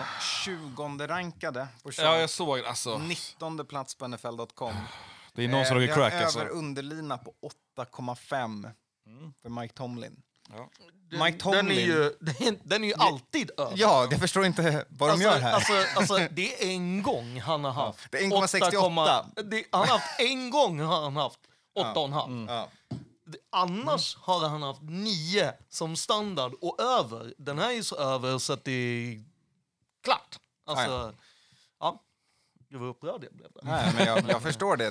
Varför ger man bort gratis pengar? Det är 1,68 i oddsen där. Så där har folk lastat in pengar på Steelers över. Jag rekommenderar samma beslut. Ja, och sen är det ju jättekonstigt som Kalle var inne på. Det här med att eller var det inte det du var inne på? Det här med 18 och 20. Jo. Så, jättekonstigt. Ja. 19 och 20 ranking. Ja.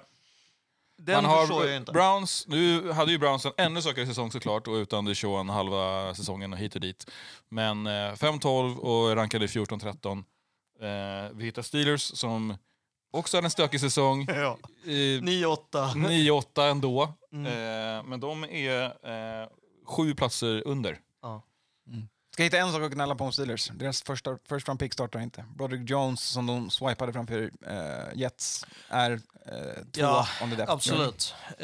Men där är också så här, det tar tid att bygga om en linje och det kan ju vara att de inte... Och han är också... man tog honom på grund av att han är den största prototypen. Inte för att han var mest spelklar. Ja, exakt. Komma ihåg. Ja. Och så kanske man vet att man inte behöver starta. Ja, och man tog också en annan biff som sagt i Darnell Washington. Så att det kan vara många kilon på den här linjen när det börjar bli kallt i Pittsburgh i december. Ja. Då kan det bli svårt att stoppa Najee Harris helt enkelt. Ja. Sen så plockade de ju såklart en defensive tackle också. Och de var ju ruggiga. Kan jag säga. Och ta en cornfed Wisconsin boy och slänga in på den defensiva linjen. Går aldrig fel. Nope. Steelers 8,5 i linjen. Jag skulle säga över. Ja, jag tar också över. Ja, Matte jag tar också över. Ja. Inga konstigheter, alla är på över. Det är det 25:e tuffaste schemat. Baserat på förra årets record. Så ett 8:e lättaste schemat. Det är också bjussigt. Ja. Som sagt, vi var inne på lagen de möter precis som tidigare. Det är Cardinals, det är Houston, det är Rams, det är Colts, det är Packers, det är Titans. Pats. Ja, hela NFC West i Niners, Seahawks. Också. Raiders också, det sa vi kanske. Det här kan ju vara liksom att... alltså jag ser ju... Alltså förra året hade jag ju sagt att Raiders skulle ju ha vunnit den matchen mot Steelers. Liksom. Men i år så känns det som att Steelers har på något sätt blivit mer solid i sin defense. Och samtidigt kan de springa på ett annat sätt. Ja, sen det är tyvärr också inte så fördelaktigt schemamässigt för Raiders. Hade den kommit senare så hade jag... Absolut. Då hade vi snackat kanske coinflip. Eller, Men nu tror jag det är tuffare. Men sen, jag skickar upp mitt varningens finger för att... alltså det här med... Jag är lika säker som jag var förra året på... Pickens till Pickens, alltså såhär, den Pickett till Pickens och liksom att det skulle gå dunder och alla sådana grejer. Så i år så är jag superosäker på just de samma kort som jag var säker förra året är jag osäker nu. Och det är egentligen det enda som jag är osäker på. Men där hoppas ju folk rätt mycket på att Deontay Johnson ska steppa upp. Ja. Som vi har snackat om i typ 2 år. Mm. Ja. Liksom att när han är VR1 och liksom han kommer vara the main target. Har väl inte riktigt hänt. Lish, men alltså, Pickens stal ju showen förra året. Ja. Ja. Men jag tänker så här, skulle du kunna gå samma öde som Claypool som spelade med? Ja, absolut. Där Chase Claypool fångade en enda passning. Nej. I Bears när han kom dit. Liksom. Alltså du vet så här, samtidigt så skulle ju kunna precis som att Claypool tror jag kommer ha en comeback year så skulle absolut det inte kunna vara det. Ja, då är det dags att picka AFC North, hörni. Jag kan ta täten. Ja. Kan du dra Mattes en gång? Ska vi börja med Mattes? Ja, han är ju fan... Nej, nu är han inte här. Han är absent. Hårdaste divisionen i NFL som sagt. Så han lovprisar divisionen. Han sätter ju Browns på en första plats i divisionen. Alltså. Bengals 2, Steelers 3 och Ravens sist. Mm. Då ska vi se här. Ravens sist. Och det är ganska kul. Då kan jag gå 2 efter det på min picking. Vilka hade han som 2? Bengals. Bengals såklart, ja. Och Steelers 3 då, ja. Jag kan ganska enkelt dra min rad på det här. För det är bara att köra det här spegelvänt, så hittar ni min rad. Jag tror att Ravens och Lamar seglar upp och tar den här divisionen. Och jag är på Tomlin-skeppet. Och jag gillar inte att de blir så håsade under preseason. Det skrämde mig lite. Men jag var redo på att hoppa på det här Steelers-tåget. Men jag sätter dem på en andra plats i den här divisionen. Mm, snyggt. Och sen tror jag att Bengals, som varit inne på skakigheten lite och lite frågetecken kring Burrows knä och den här divisionen. Jag tror de går till slutspel på en 3:e plats. Och sen så sätter jag Browns 4 i botten. Ja. För att någon måste också förlora den här divisionen. Jättebra defense, vapen på offense, frågetecken på QB. Mm, då kommer vi till roligt här att jag och Kalle har ju sagt att det ska vara 11-11 på Ravens och Bengals. Ja, och jag sa 12-12. Så då blir det intressant här att höra vad du har Steelers. Vem som splittar. Om du har Steelers på 12 vinster. Mm. Före det här gänget eller efter. Exakt, gänget. Eller har du dem efter? Eller har du dem också på 11? Nej, jag har dem efter. Jag undrar om de inte... de kan... Vad hade så jag? 11, vad hade vi? Du har 11, jag har 12. Du har 12. Ja, antingen är det ju 11 också, eller 10. Men tittar man på nog fan, så borde de kunna sno till sig 2 till. Ja, vi ska inte glömma att hela den här divisionen har ett lätt schema. Ja, enligt förra året, då räknar ni saker har hänt, saker har ändrats. Så det är inte perfekt, men... Så 9 vinster, 2 till, då är de på 11. Det är ju inte konstigt. Nej. Då har du alltså alla 3 på 11 vinster. Vilket ändå är så inte konstigt. Nej, men lite konstigt. Lite konstigt, men i den här divisionen, vem vet. Vad hade vi för... hade vi lina på Browns? Browns-linan låg på 9,5. 9,5, vad det sa vi under. Och hade vi linan på Steelers? Den var på 8,5. Ja, över. Det var vi alla. Yep. Även Matte också, va? Ja, jajamän. På över. Ja, jag börjar bakifrån och det gillar man ibland. Så att då, det blir Browns. Yep. Ja, det har jag också. Och nu är vi på trubbel direkt. Yep. Nu är det ju patrull. Fy jäklar alltså. Ja. Alltså jag är ju beredd på att dra in Steelers här alltså. Ja, du tänker så. Ja, jag tänker Steelers på en 3:e plats. Och jag tänker ju att det ändå kan vara 11 vinster alltså. Mm. Det är ju snudd på att man vill ge dem en 12. Men jag kan väl säga 11-1. 11... Vad blir det då? 11-6-1. Nej, 11-5-1, ja. 11-5-1 kan jag sträcka mig till. Det är väl inte jättekonstigt om Steelers kan dra en 1:a på det här. På lika sträcket. Och, men är det mot Ravens då? Nej, jag tror att det är mot Bengalerna. Alltså, så. Och då tror du alltså att Bengals är före Ravens om Bengals har lika matchen, för då har de färre förluster. Nej, det kan ju vara så att Ravens har 2 lika matcher. Okej, ja, just det. Jag glömde att det var din rad vi pratade om. Nej, men det här är ju fortfarande North som är ju high på lika matchen också, ska man komma ihåg. Exakt. Jag tänker jag ska bjuda in här i Kalle att dra någonting. Jag ska göra det svårare för dig. Bjuda in er att du make your fucking picks. Ja, eller hur? En timme och en kvart in i podden. Men jag... 1:a, Bengals. Ja. Vi ska inte göra det så lätt här. Ja. Och så har du Steelers 2:a. Ja, det är det jag inte vet riktigt. Om de kliver upp eller om de... Rafflande tv där ute. Ja, eller hur. Jag tror att jag... Det är så himla lätt att titta på förra året och tippa exakt samma. Det är det. Och det händer ju aldrig Händer ibland. Händer ibland. Det händer när det händer. Ja, men jag... 50-50. Stark insikt, Anton, att det händer när det händer. Allt kan hända, alltså 50-50. Vänta, jag måste se här. Kan du dra upp lite här så jag får se vem är... Rafflande radio som genomförs här. Nu får ni göra er picks. Okej, okay, jag... vidare får plump på protokollet. Fuck oss. Ja, Bengals, vad har du? Vem vinner divisionen, Skåne? Etta Bengals. Ja. Och du hade Ravens 3 då? Nej, 2. 2. Du var de som 3. Ja, och så Steelers 3 hade du, ja. Ja. Mm. Du får sätta dem som 2, som Anton. Jag tror faktiskt också att det blir 3 på Steelers och 2 på Ravens. Mm. Följ med där. Hela. Ja. Har ni tissat er in i samma record? Ja. Vi spikar in det. Fast vi har ju lite... Du är lite lägre på vinsterna. Jag dammar till med lika som vanligt. Som vanligt. Ja. Ja, men jag tror att det blir en pick här för Steelers, absolut. Men jag tror inte det kommer leda till att det blir för mycket skiftningar i... I ställningen. Jag kan ju också tänka mig att alla de här 3 lagen som är 1, 2, 3 kommer gå till slutspel. Ja. Jag kan också, som sagt, jag tror att Bengals går till slutspel som 3. Ja. Och att jag sätter dem som 3 känner jag att jag kommer få äta upp om ett år. Det tar vi då. Nu går vi vidare. Nu ska vi be oss in. Nej, vi ska först dra våran... Längst ner. Rull ner. Längst ner. Hela vägen ner. Vi ska be oss in i NFC North. Mm. Men vi gläntar på den här lilla... Vi ska se 2022 NFC North.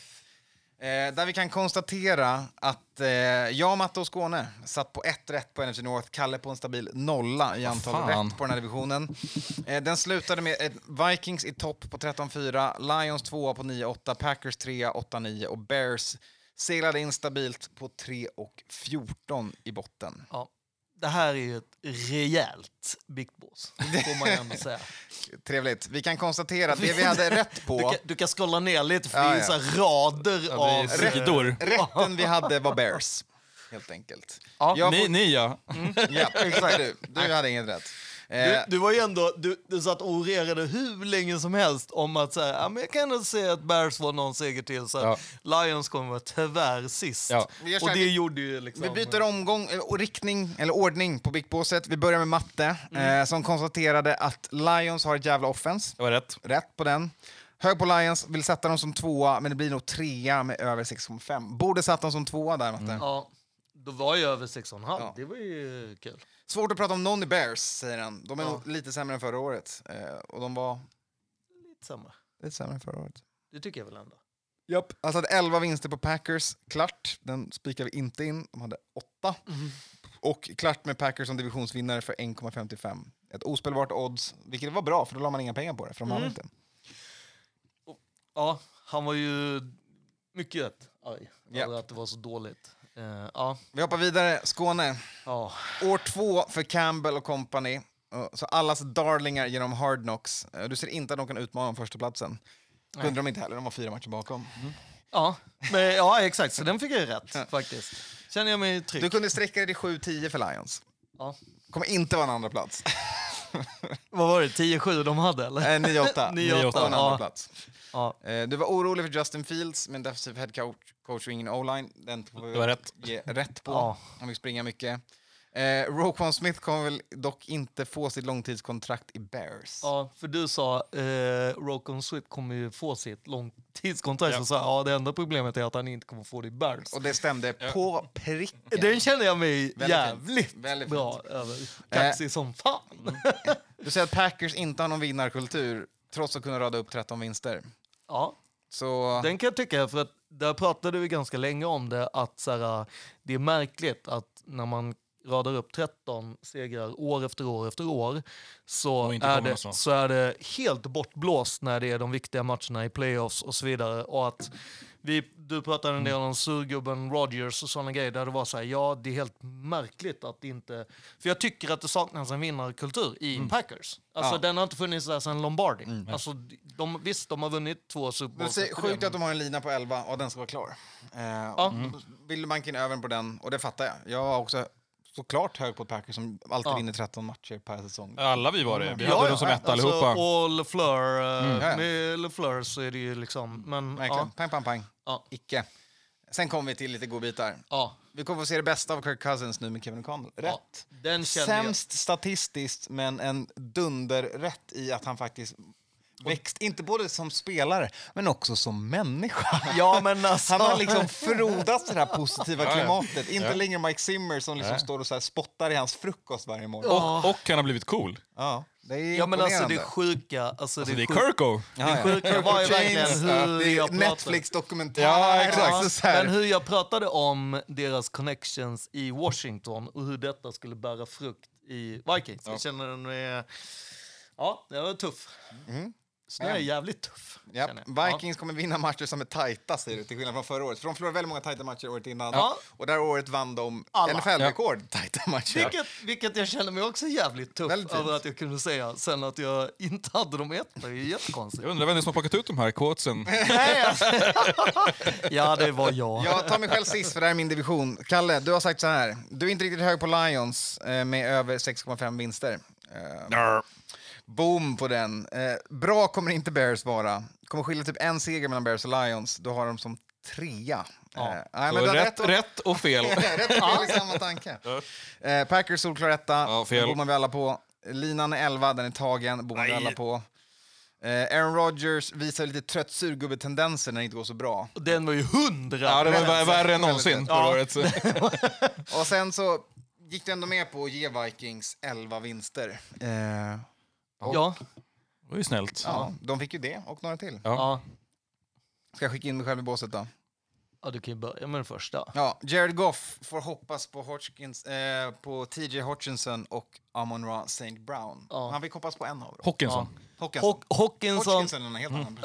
men Hockenson var ju ändå, du var ju superhög att det skulle vara, men du fick ju han istället hos dig. Ja, det var en god överraskning. Ända fram till att nu fått reda på att han vill ha mest pengar av alla tight ends någonsin. Ja. Nu, och det är svårt med kontraktet. Den kan inte vara jätterolig. Det är lite utmaningar, borde de ha pratat om innan de tradade honom till sig. Men det tar vi när vi pratar om laget. Men jag tänker också så här, att sätt dig ner i båten och kanske så här, är du den bästa tight end ever? Ja. Nej, okej. Ska vi vinna något först kanske? Ska vi börja fortsätta gräva? Yes. Roquan Smith. Får väl hoppas att han får ett långtidskontrakt. Han fick det. Jag trodde på Bears. Han fick det inte Bears. Och sen så dammade jag ut mig själv på styva linan och sa att Vikings kommer att ha NFLs bästa offense. Det hade de inte. De hade ett bra offense. Men det är svårt att ta den kronan från KC förra året. Eller Eagles. Var lika bra som Eagles. Eller Bengals. Eller Dallas. Eller... Jag vet inte. Jag tycker att offense var ganska bra i andra halvleken mot Colts. Nej. Andra halvleken mot Colts tyckte jag att offense stoppade väldigt bra. Lite. Exakt. Och gjorde en hel del poäng. Ja. I ett mikroperspektiv. Ja. Rätt. Ja. Jag sa att allt är samma på defense. Alla starters är tillbaka och man bara... byter om lite, från att gå från en Mike Zimmer-style alltså Parcells 4-3 in i en Ed Donatel, Vic Fangio 3-4. Och jag älskar att det är så här, allting är samma, bla bla, vi ska bara gå från 3-4 till 4-3. Där det är så här, så nu är natt, dag, natt. Och du bara, det är bara... Där sket jag i det blå skåpet, kan vi lugnt säga, för det hände inte. Nej, det är ju inte bara, kan vi ju bara säga. Men det kanske är i faggorna. Eller? Ja.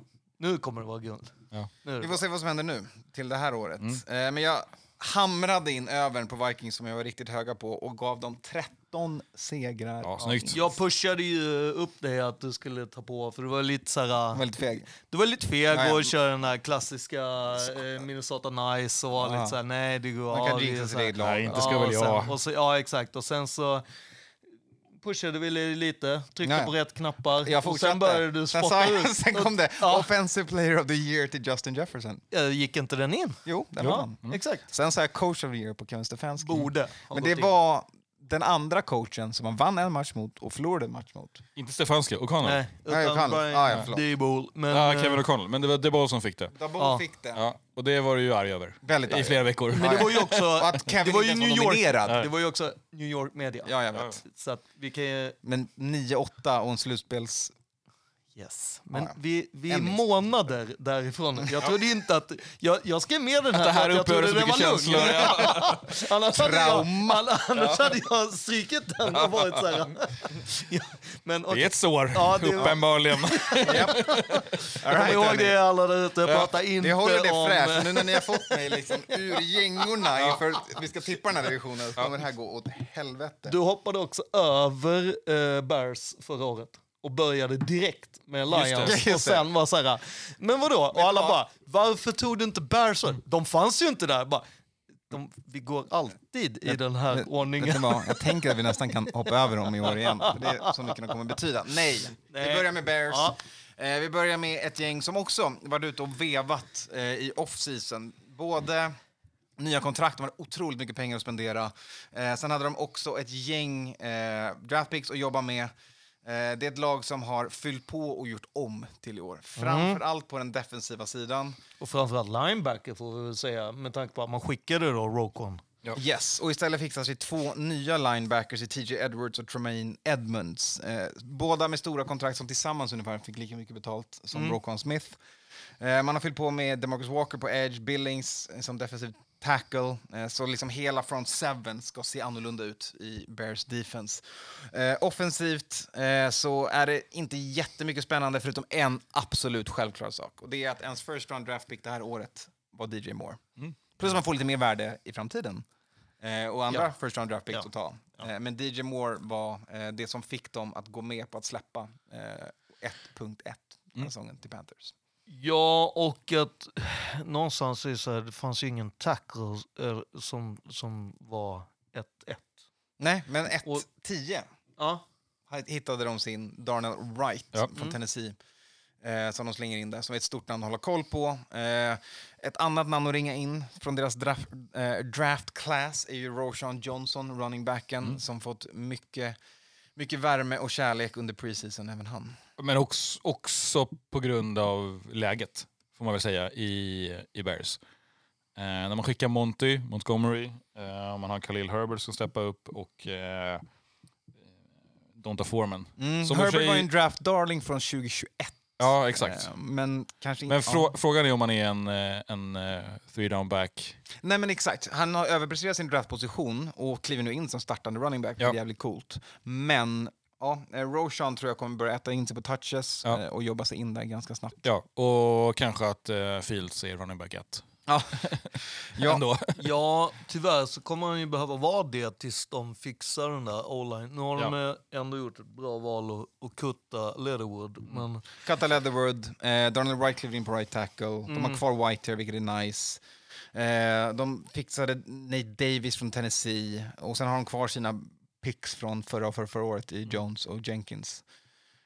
Så problemet har ju varit skadan också, ska vi säga, på O-line. Och jag känner inte att den har blivit, deras O-line har inte blivit så solid och så rörlig som deras quarterback behöver, känner jag. Sen gör han det svårt för dem. Han är en ung signal caller som gillar att springa med bollen, som inte är en klassisk pro-style QB. Så han håller i den, han letar efter the big play och han gör det svårt för sin egen O-line. Det är en sak han måste träna bort till det året. Jag tror framförallt... men nu har han också fått kanske bättre receivers så att det öppnar lite ändå det fönstret. Att du får någon sekund till. Alltså, så att du...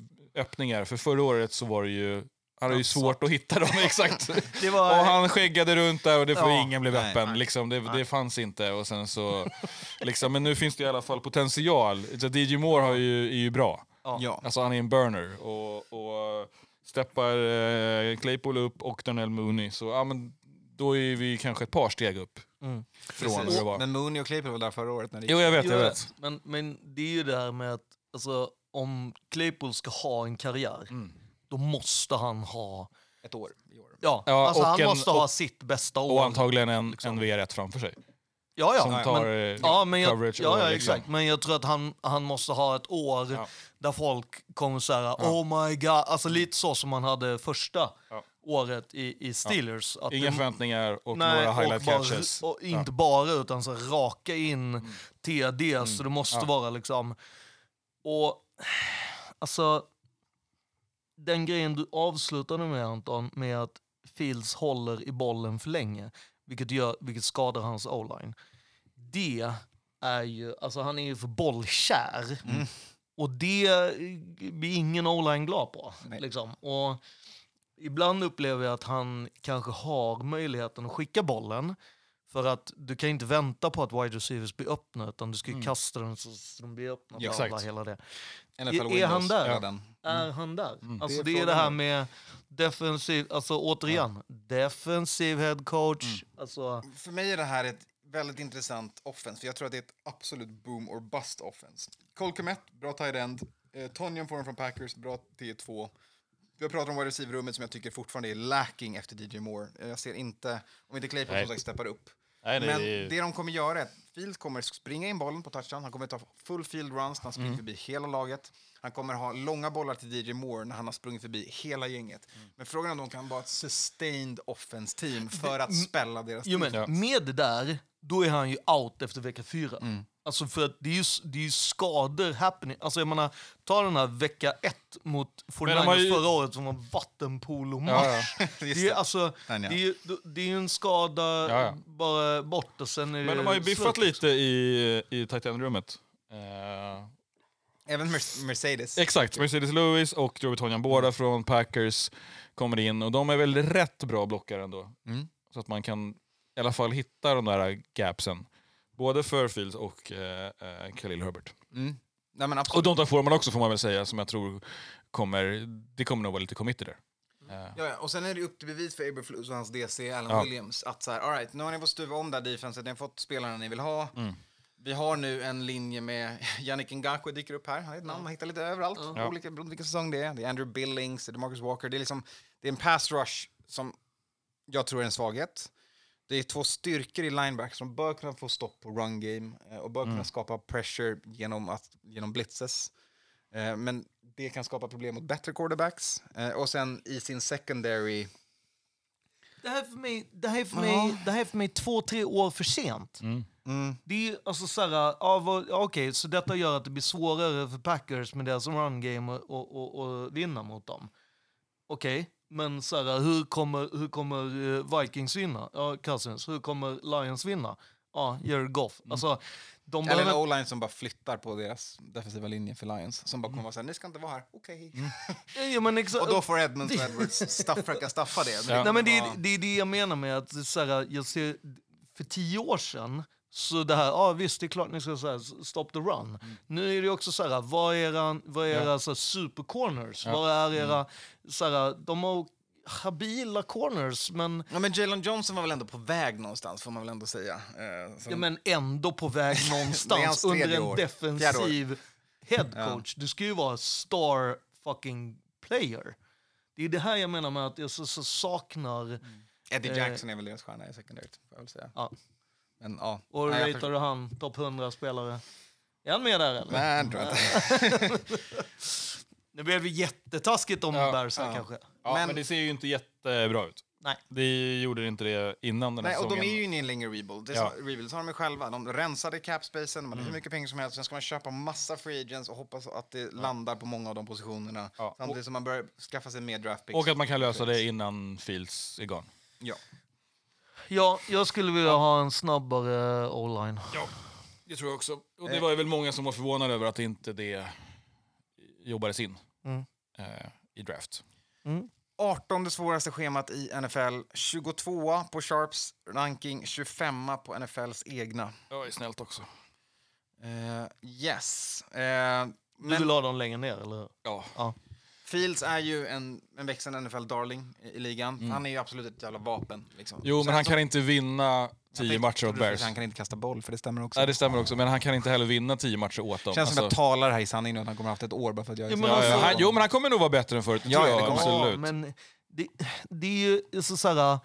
Han är så jävla nära skador. Alltså när vi pratar om att vi är oroliga för Lamar Jackson eller Joe Burrow, så är ju att han blir skadad vecka 1 så är mer troligt än någon av dem. Ja. Alltså, för jag tror... Alltså, det eller en concussion vecka 4. Ja, men alltså, så på det sättet som han springer runt och är så bollkär. Att, alltså han är ju... That's a Tyson agent och kliva in som de plockade upp utanför draften det här året. Ja. jag kan ju bara säga, han är för bollkär och alldeles för mycket av den här hero ball. Och det är inte bra för hans hälsa. All right. Men de har ett okej schema får man väl ändå säga. Ja, för man kommer ju sist. Ja, exakt. Precis. 3-14 förra året. Falcons ingen pushover. Washington ingen pushover längre. Buccaneers. Alltså Falcons. Va?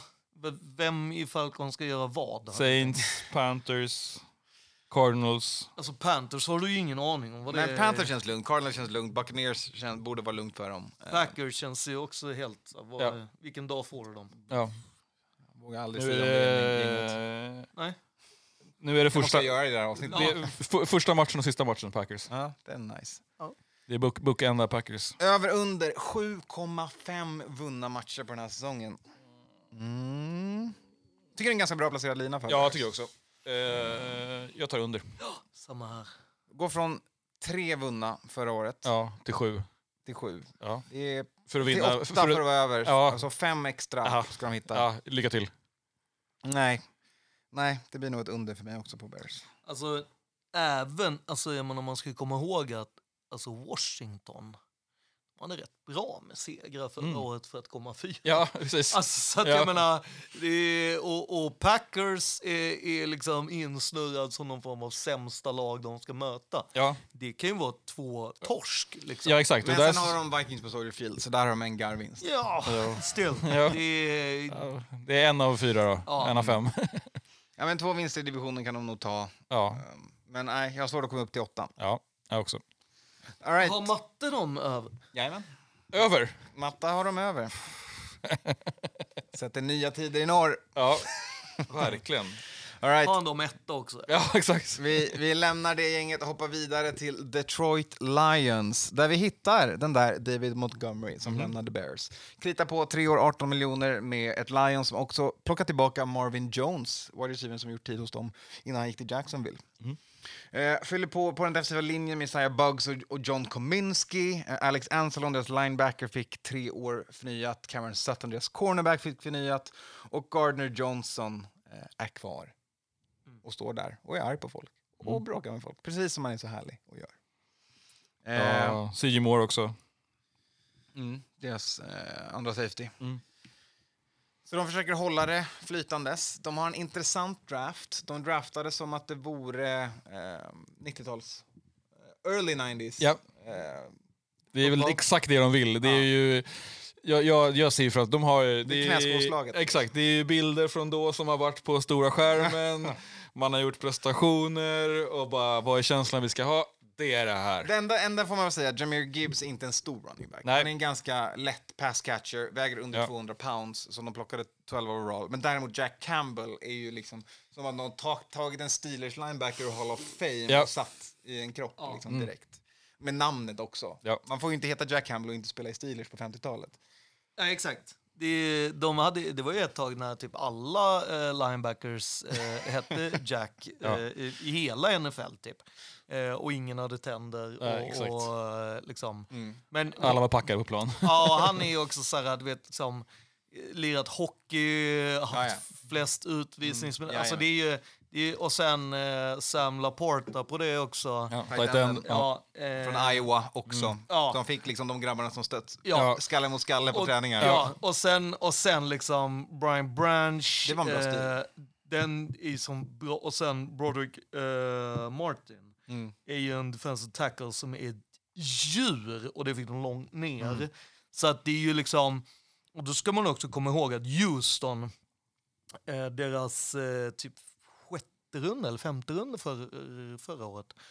Han stod ju med däcker om jag inte missminner och körde efter varje träning till vecka 8 när de så här, nu är du färdig att köra. Och sen hade han ju fler sacks än snaps efter det. Så han ska väl ha typ 33 sacks själv. James Houston, deras, så att det är liksom, så att de har ju verkligen så här, de har ju alltså de har biffat på defensen. Ja, kan man ju lugnt säga. Och deras cornerrum är ju Ja. Bästa någonsin skulle jag gå så långt i. Men Mosley plockade de upp, liksom. Han kom off. Han hade lite skadeproblem under preseason, verkar gå mot att spela. Han klarade 53:an, kommer från Niners. Yes. Lite ledsen att han rök faktiskt, men så det är Johnson, Sutton, Tracy Walker, Kirby Joseph. Branch får vila lite än så länge. Han har Gardner framför sig. Och sen är det såklart Hutchinson, som de draftade väldigt, väldigt tidigt. Nästan så tidigt man bara kan förra året. Så att det är en defense som ändå inte var lagets styrka förra året, får man ändå säga. Trots Hutchinson och allt det här så var det en defense som håller på att byggas om och fortfarande är i någon form av så här, den behöver cementera. Men kan bli liksom, eller i alla fall så bygger man den så att det inte ska bli en liability. Om man bygger ett tydligt tema på vad man vill att den defense ska göra. Exakt. Det ska vara downhill, det ska vara in your face, det ska göra ont att möta Lions. Det är planen. Och det kommer det göra nu. Nu kommer det vara mycket mer solid. Och sen är det också så här, alla coacherna som folk försökte rycka i, de valde ju valde aktivt att stanna i Lions för att det de håller på att bygga. Det säger mycket också Ben Johnson. Ja, Ben med Johnson. Det liksom jag lyfte det förra året med liksom Jared Goff har ju verkligen liksom, han har ju svängt helt och är nu liksom någon form av liksom, där han är ju verkligen så här franchise guy och pratar om att sitt lugn självklart ska jag vara den som men också hittat nästa... någon slags veterankänsla. Och liksom och efter heydays i LA. Vem har han bakom sig i rummet? Teddy is back. Teddy is back. Det kommer bli svårt för dig att inte hålla på Lions med tanke på att du har följt Teddy hard nose överallt. Och nu är det back in north. Men så länge han inte startar så kan jag glömma bort att han står där på sidlinjen. Om vi går vidare då. Och Hendon Hooker har vi också då som draftades. Det finns ju också en anledning till att vi lovprisar Goff. Och det börjar med Penei Sewell. Det fortsätter med Frank Ragnow och Taylor Decker. Sen har de två guards också. Och de gör bra, för när står man bredvid de där grabbarna så då är det står man i mitt emellan så är det lugnt. Nej, det är inte bara lugnt. De är, alltså, jag hade ju de var ju av någon jävla outgrundlig anledning så var de ju bara rankade topp 5 online förra året. Jag har ju dem topp 3 varje dag i veckan. Jag snudd på... Jag vet inte. Och det är exakt det Goff behöver ju.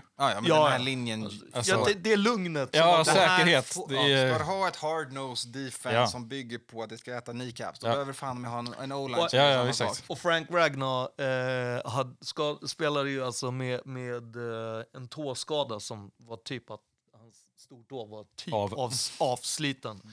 Och han spelade liksom 11 matcher med det och... Av deras rookies så är det bara Sam Laporta och Jack Campbell som knep startande platser. Montgomery listas framför Gibbs. De har olika roller som running backs, ska vi komma ihåg. Wide receiver-rummet sätter jag som ett av deras frågetecken. Marvin Jones, jag kommer tillbaka. Gick ju okej förra året ändå. Vi hade ju samma åsikter förra året. Och Amon Russell Brown är ju ett jävla vapen och kan absolut ta ett kliv och bli en riktig, inte bara fancy darling utan liksom the household name där. Så honom tror man på, men bakom honom tycker jag det känns tunt. Det är också därför de plockar in Jones för att fylla det. Men vi får se var han är i sin karriär nu. Men jag skulle inte förvåna mig om du dyker in en veteran där också. Nu vet jag inte vilka vi har ute på. 5 än så länge. Jalen Rager från Vikings då. Det är bara... exakt. Men jag menar att det finns väl några till där ute som är ute och svajar. Det gör det. Ja, jag har svårt att hitta någon som de skulle vilja ha. För det känns som att de är ganska picky med vilken veteran som de vill ha. För de måste ju vara... Alltså, det är typ som att de skulle vilja ha Megatron tillbaka. Det skulle vi för sig alla vilja. Men jag tänker att liksom... nu har ju inte Hopkins gått dit. Men för mig var det så här... var det någonstans han skulle gå till för att han har spelstilen... som Lions verkligen gillar i form av att såhär, jag ska spela alla snaps, jag kommer knäcka dig rent psyk. Exakt. Och därför var jag såhär, gå dit, för att precis som du säger, Anton, så är ju deras wide receiver-rum högst suspekt. Om man inte räknar in då, men Gibbs är ett offensivt vapen, bla bla bla bla. Men han är ju inte listad som en wide receiver. Nu ska vi prata wide receiver-rummet. Nej. Men de vi har som är ute i Kenny Golladay, Jarvis Landry, Sammy Watkins. Det var skitroligt om Golladay kommer tillbaka och har värsta året i Lions. Exakt. Och är så här, nej, alltså, jag kan inte spela i Giants. Det så här. Och att Marvin Jones också båda kommer tillbaka. Och är någon form av så här, sin SL liksom. Lions har i alla fall det 20:e tuffaste schemat i NFL. Så ett ganska schysst schema för ett lag som ändå kom tvåa i sin division. De kliver in på 13:e rankade på Sharp, 11 på NFL.com och har en över-underlina på 9,5. Mm. Spoiler, högst lina i divisionen. Och också det mest håsade laget i divisionen till den här säsongen. Högre lina än Vikings alltså? Ja. Men de drog ju in 9-8 förra året. Där de skulle ha haft 10. Ja.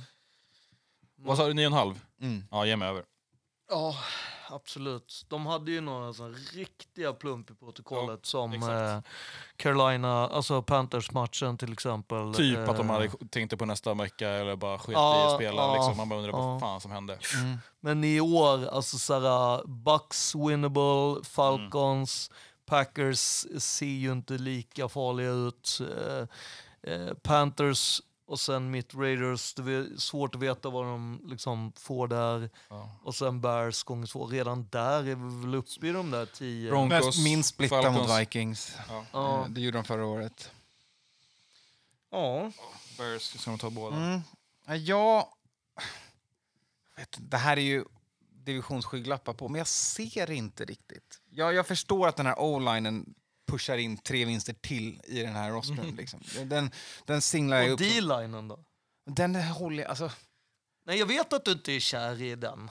Nej, jag tycker Hutchinson, visst, han började ta ett kliv år 1 till år 2, men det var inte, Nej, jag ser dem inte som över 9,5. Jag sätter Lions under. Uff. 8 vinster.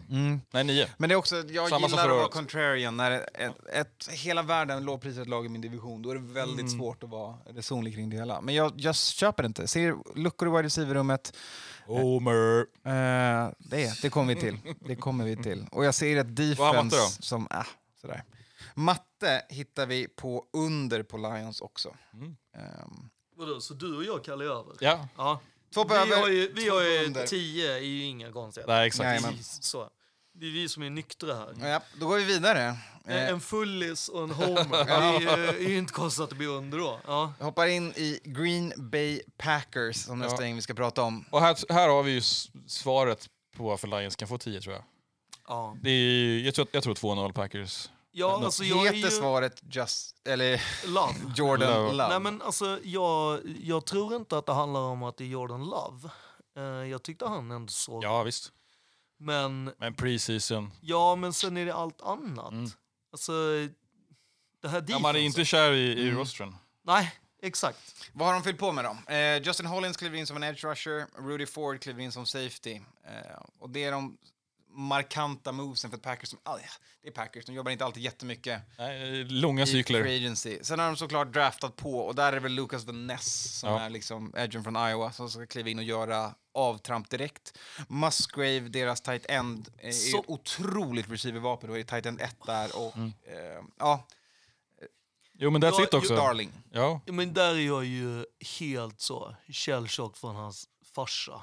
Så att jag förstår ju inte att Luke Musgrave är bra. Nej. Överhuvudtaget. Att någon ens tycker det. Jag hörde någon amerikansk fantasy-expert som bara, han kommer vara topp 8 tight end. Det är väl inte bra? Alltså, helt okej. Prove me fucking wrong och visa att du är bättre än farsgubben. Men jag är så det här Luke Musgrave-tåget. Ja, men det här är ett klassiskt case som vi har pratat om tidigare, år efter år. Det handlar inte om att vara snyggast i baren. Det handlar om att vara ensam i baren. Ja, true. Absolut. Ja. Men tight ends brukar ta 3 år för att dyka upp i baren. Jo, exakt. Ja. Men jag menar... Och att så här, döm inte sonen på grund av farsan. Nej, dels det. Men också att de andra bollfångarna, det ser inte i toppen ut. Ja, det är Dobbs och Watson som draftades förra året. Ja. Och båda... är ju intressanta på sina egna sätt. Men det var mer Aaron Rodgers som kastade dem. Intressanta är ju också ett Watson sätt. Är en burner. Dobbs har moves i sig. Båda kan verkligen bli någonting. Ja. Men de är bara 1 år in. De har ju inte sett guld ut i preseason. Och de har inte längre Aaron Rodgers som kastar om bollen. Och det är ju det som är så här, ja, linjen har hållit sig ganska likadan. Det är Runyon, Bakhtiari kommer tillbaka, det är Jenkins är tillbaka. Det är liksom ganska stabilt på deras linje. De har tappat ett stort namn, har jag för mig, från deras linje. Men på den också är Aaron Jones och A.J. Dillon tillbaka. Så de kommer försöka springa med bollen och nyttja sina två stora backs. Ja. Men sen är det stora frågetecknet är så här, det går från Aaron Rodgers till Jordan Love. Mm. Ja, många vinster tappar du på. Ja, men och att de andra receiversna här, det är ju tre rookies liksom, som är kvar, som klarade roster. Ja, på två, ja, men alla deras 6 wide receivers är från i år eller förra året. Exakt. Mm, och det, alltså, jag säger inte att Jordan Love är dålig eller något sånt. Jag säger bara att det är alldeles för ungt. Mm. Och att det är så här, när det är så här ungt så kommer det inte bli... de kommer få möta för tufft. Det kommer vara för lite... veteran moves och skills och alla de grejerna. Plus att jag tycker att med så ungt offense så är ditt defense katastrof. Förstår du vad jag menar? Alltså, såhär... Alltså du kommer ju göra att ditt defense får bo på planen mycket mer. Och då är det katastrof. Du ska, alltså, med så ungt offense då ska alla dina pengar för hela laget ligga på defense. Men det, alltså, om man tänker att Green Bay's kapital är draft picks, så gör det ju det. Kenny Clark first round, det var The Wyatt first round, Quay Walker first round, Rashan Gary first round, Jerry Alexander first round, Darnell Savage first round. Det är ju ett gäng first round picks som spelar defense. Tycker du att de har hit på alla dem? Jerry Alexander. Jag hoppas väl för i år. Clark, Walker, Gary. Ger dem 4 av 6. Savage också, va? Ja, Savage är... Alltså, ja, men alltså är de ens Pro Bowls? Alltså, men vann matcher åt dem i alla fall. Det är en av ligans bästa cornerbacks. Mm. Ja, men, jo, alltså corners har de ju alltid haft. Det är så, hatten av, corners kan de så. Men det är lite annat där. Det är lite, ja. Och jag tycker att det känns för mycket att den här säsongen så är det liksom Aaron Jones som ska löpa hem. Ja, han är ju veteranen på... överallt. Ja. Men det är ju intressant att se det här. Och där bubblar det ju om att han ville bli tradad ju. Att han är missnöjd, att han vill flytta förra året. Ja, idag hörde vi ju att de var ute efter Jonathan Taylor. Exakt, de var ute efter Taylor såklart. Troligtvis för att Aaron Jones vet de inte är supertaggad på att spela i det här gänget. Så inte omöjligt att han var in the package heller. Mm. Om man ska gissa. Ja, men exakt. Så det är intressant. Jag tror den här defensen håller. Ja. Jag tror att den kommer vara... Alltså, de kommer så trötta på att behöva spela hela tiden. Jag förstår det, men jag kommer inte hålla det emot dem. De kommer bo på planen. Det här är Browns förra året. Liksom. De kommer bo på planen. Men de kommer vara bra defense som bor på planen tills de är trötta. Offensivt så... Nej, här är de stora frågorna. Och framförallt om en QB som inte är en rookie. Han är på sitt 4:e år, men det är hans första startande år. Ja. Såg ju okej ut, precis får man säga. Och det betyder väl mycket i Packers camp och uppe i Wisconsin. Och att det ser inte katastrof ut. Nej. Det har sett väl dåligt ut när han har startat tidigare. Nu ser det helt okej ut. Liksom. Ja, men det är också otroligt stora skor att fylla. Ja, extremt. Och tyvärr, för mig, min tolkning är ju bara att han har inte verktygen i sitt lag för det. Nej, han är inte den som kan lyfta en hel receiver-core på det sättet Aaron Rodgers kan. Nej. Och att då vara den som alltså, är Brett Favre, Rodgers och sen att det är ditt namn som står på. Ja, men hela VR-rummet, de är unisar. Ja. Du har ju liksom 3 praktikanter och du har 2 juniorer som de har varit 1 år där. Ja. De har precis hittat till liksom muggen och vet vad man ska ta i lunchkafeterian liksom. Ja, det är ombyggnation i Packers offensiv och ett defense som behöver bära den. De har det 24:e svåraste schemat i NFL. Ja, det är skönt i alla fall. Vilket såklart hjälper på den här resan. Vi snackar Bucks, Rams, Falcons, Panthers, Raiders. Saints. Ja, så att det finns matcher man kan kanske vinna på en stark defense. Och ett run game. Ja, men hemma i kall vinter. Ja, men vissa är tuffa också liksom. Ja. Och skulle jag säga. Rankingen 19 på Sharp, 22 på NFLs egna. Alla ringar såklart in QB-frågan som den stora de behöver lösa. Eller behöver få svar på den här säsongen kan man väl säga. Och kanske inte att man behöver få svar i form av att man ska vinna massa matcher och gå till slutspel. Utan snarare liksom, men är han och guy, kan vi utveckla det här? Exakt. Funkar det?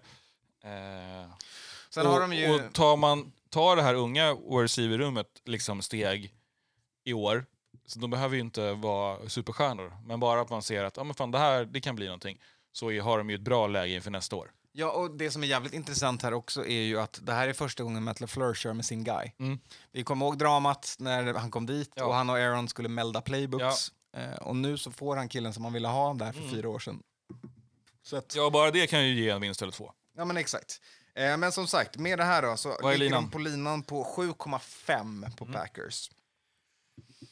Det tycker jag, det är... 8 vinster förra året. Kollar man på rankingen så sa du att de har 19 och 22 i rankingen. Ja. Då är linan rätt låg ju för ett 19:e lag av 32. Ja. Så återigen, tvek på rankingen. Men jag låter er börja dividera om hur ni tänker kring Packers över under. Så tar jag en liten tåpaus. Ja. På 7,5. 7,5. Förra året hade vi 8. 8-9. Alltså 7,5. Alltså, ja, jag vill höra. Ja, men jag säger under. Ja. Jag behöver ju bara en mindre vinst än de här 8. Så att, jag tror på under. Jag tror det kommer bli tufft. Tittar jag på schemat så har jag nästan svårt att räkna in 7. Bockar i den. Ja, alltså för att jag menar... Bears känns ju inte helt 100. Nej, visst. Nej. Jag tror... Vi sa vi för sig nyss att den är. Ja. Ja. Jo, men det är ju för samtidigt så tror jag ju att Jordan Love tar över själva stafettpinnen från Aaron Rodgers och fortsätter vinna över Bears. Ja, ja. Men samtidigt så känns det som att Bears... Det ger en splitter. Ja, faktiskt. Jag tror Bears, de öppnar mot Bears här på söndag, nästa söndag. Ja. Där tror jag nog ändå Bears har väl i alla fall litet fördel att... Men frågan är om inte Lions verkligen vill ta skalpen och sweepa dem. Ja, 100%. Och jag tycker ju att Vikings känns som ett bättre lag på något sätt. Speciellt offens liksom. Vad säger du, Raiders? Ja, alltså jag är ju svinhög på Raiders, men samtidigt så är jag också benägen på att så här, det kan gå helt åt helvete liksom. För att det kan vara liksom det inte stämmer och bla bla bla, och man vet inte om Jimmy är hel eller inte. Ja, exakt. Så jättesvårt att se om Raiders mot alla, och jag menar North är tufft att möta, och jag tror ju stenhårt på LaFleur. Alltså jag är såld på LaFleur. Ja. Jag tycker det är jätteintressant eftersom att det är en person som han själv har fått drafta. Skillnaden, sen tror jag inte han har varit jättesur över att han fick ha Rodgers. Nej. Förutom att det kan bli gnälligt på jobbet. Uppenbarligen supergnälligt. Inte längre om man är jättestilig. Nej, exakt. Nej. Men så där... Så jag menar... Vad sa du? Jag har under. En färre vinst än förra året. Ja, tack. Ja, jag har ju redan talat mig in i... Jag ser ju vart jag är på väg med mina tankar. Det var inte det jag tänkte när vi skulle börja prata om den divisionen. Men här är vi nu. Och jag landar på över Packers. Trots det jag pratade om med ombyggnationen så... Men vadå? Är det defense du tror på? Eller vad? Ja, jag gillar deras defense. Ja. Och jag tror på 8 vinster. Jag tror att det är en knapp över i den här divisionen. Ja, vilka räknar du då? Bucks, Panthers, Rams, Broncos, Falcons, Saints. De kan splitta 2 av sina divisionsrivaler minst. Och då Vikings, eller? Ja, kan de alltid vinna på land då. Ja, då är vi på 7. Det är liksom ligans bästa hemma. Ska du ha en till? Raiders. Giants eller Broncos? Ja, någon av dem. Nej, men alltså, det är doable. Vad är oddsen? Vad är spelvärdet? På dem så ligger överbettet på 1,87. Så det är ju fler än jag som är höga på. Jag skulle ju säga att alltså, LaFleurs golv är nog 8. Alltså jag tyckte de var miserabla förra året. Och jag har ju suttit och sagt att så här, jag ser inte, de är skitdåliga där och allt sånt. Ja, det kan vara 8 vinster. Alltså, ja, men exakt, man håller ju Packers-laget mot en annan. Det är som Steelers. Det är så här, jag säger Steelers är dåliga, då säger jag att de vinner 8. Ja, och Tomlin och LeFleur.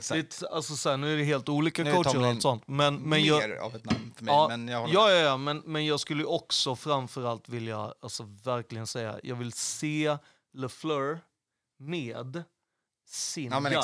Det är ju super. Exakt. Jag tog jag på din hemliga kisspaus som vi jag hörde dig säga nice. När jag kom tillbaka. Matte ligger på över på Packers, kanske ni sa. Nej, du sa inte. Så då har vi jag och Matte på över, du på över och Kalle på under. Ja. Då går vi vidare. Till sista gänget vikingar. Och det är du som får dra första ledet av det här då. Jajamän. Vad har de gjort den här offseason då? Jo, deras backup Nick Mullins fick krita på nytt. Deras backup running back från förra året, Alexander Madison, fick börja starta. Fick mer pengar. De har behållit CJ Ham, fullback special teamer. Brandon Powell kritar de på med, wide receiver. Josh Oliver är väl den, jag sätter en liten asterisk kring för den som vi kommer tillbaka till. Linjen är densamma som förut. Man byter ut Cedric Smith mot Marcus Davenport på ett ettårskontrakt. Fyller på från Packers med Dean Lowry som kliver in på den defensiva linjen. Om man ska säga så här, förra året så hade ni flest starters av alla som kom tillbaka. Yes. I år så har ni fått göra en stor ut med det gamla, in med det nya. Vart en hel omvändning framförallt på Vikings. Väldigt många gamla skjortor så att säga som har sålts. Yep. Fick bytas ut. Vilket var, det var en tuff offseason på det sättet. Ingen Eric Kendricks, ingen Adam Thielen. Nej. Så det är just Patrick Peterson som inte var där jättelänge är också numera inte längre kvar i laget. Så det är en...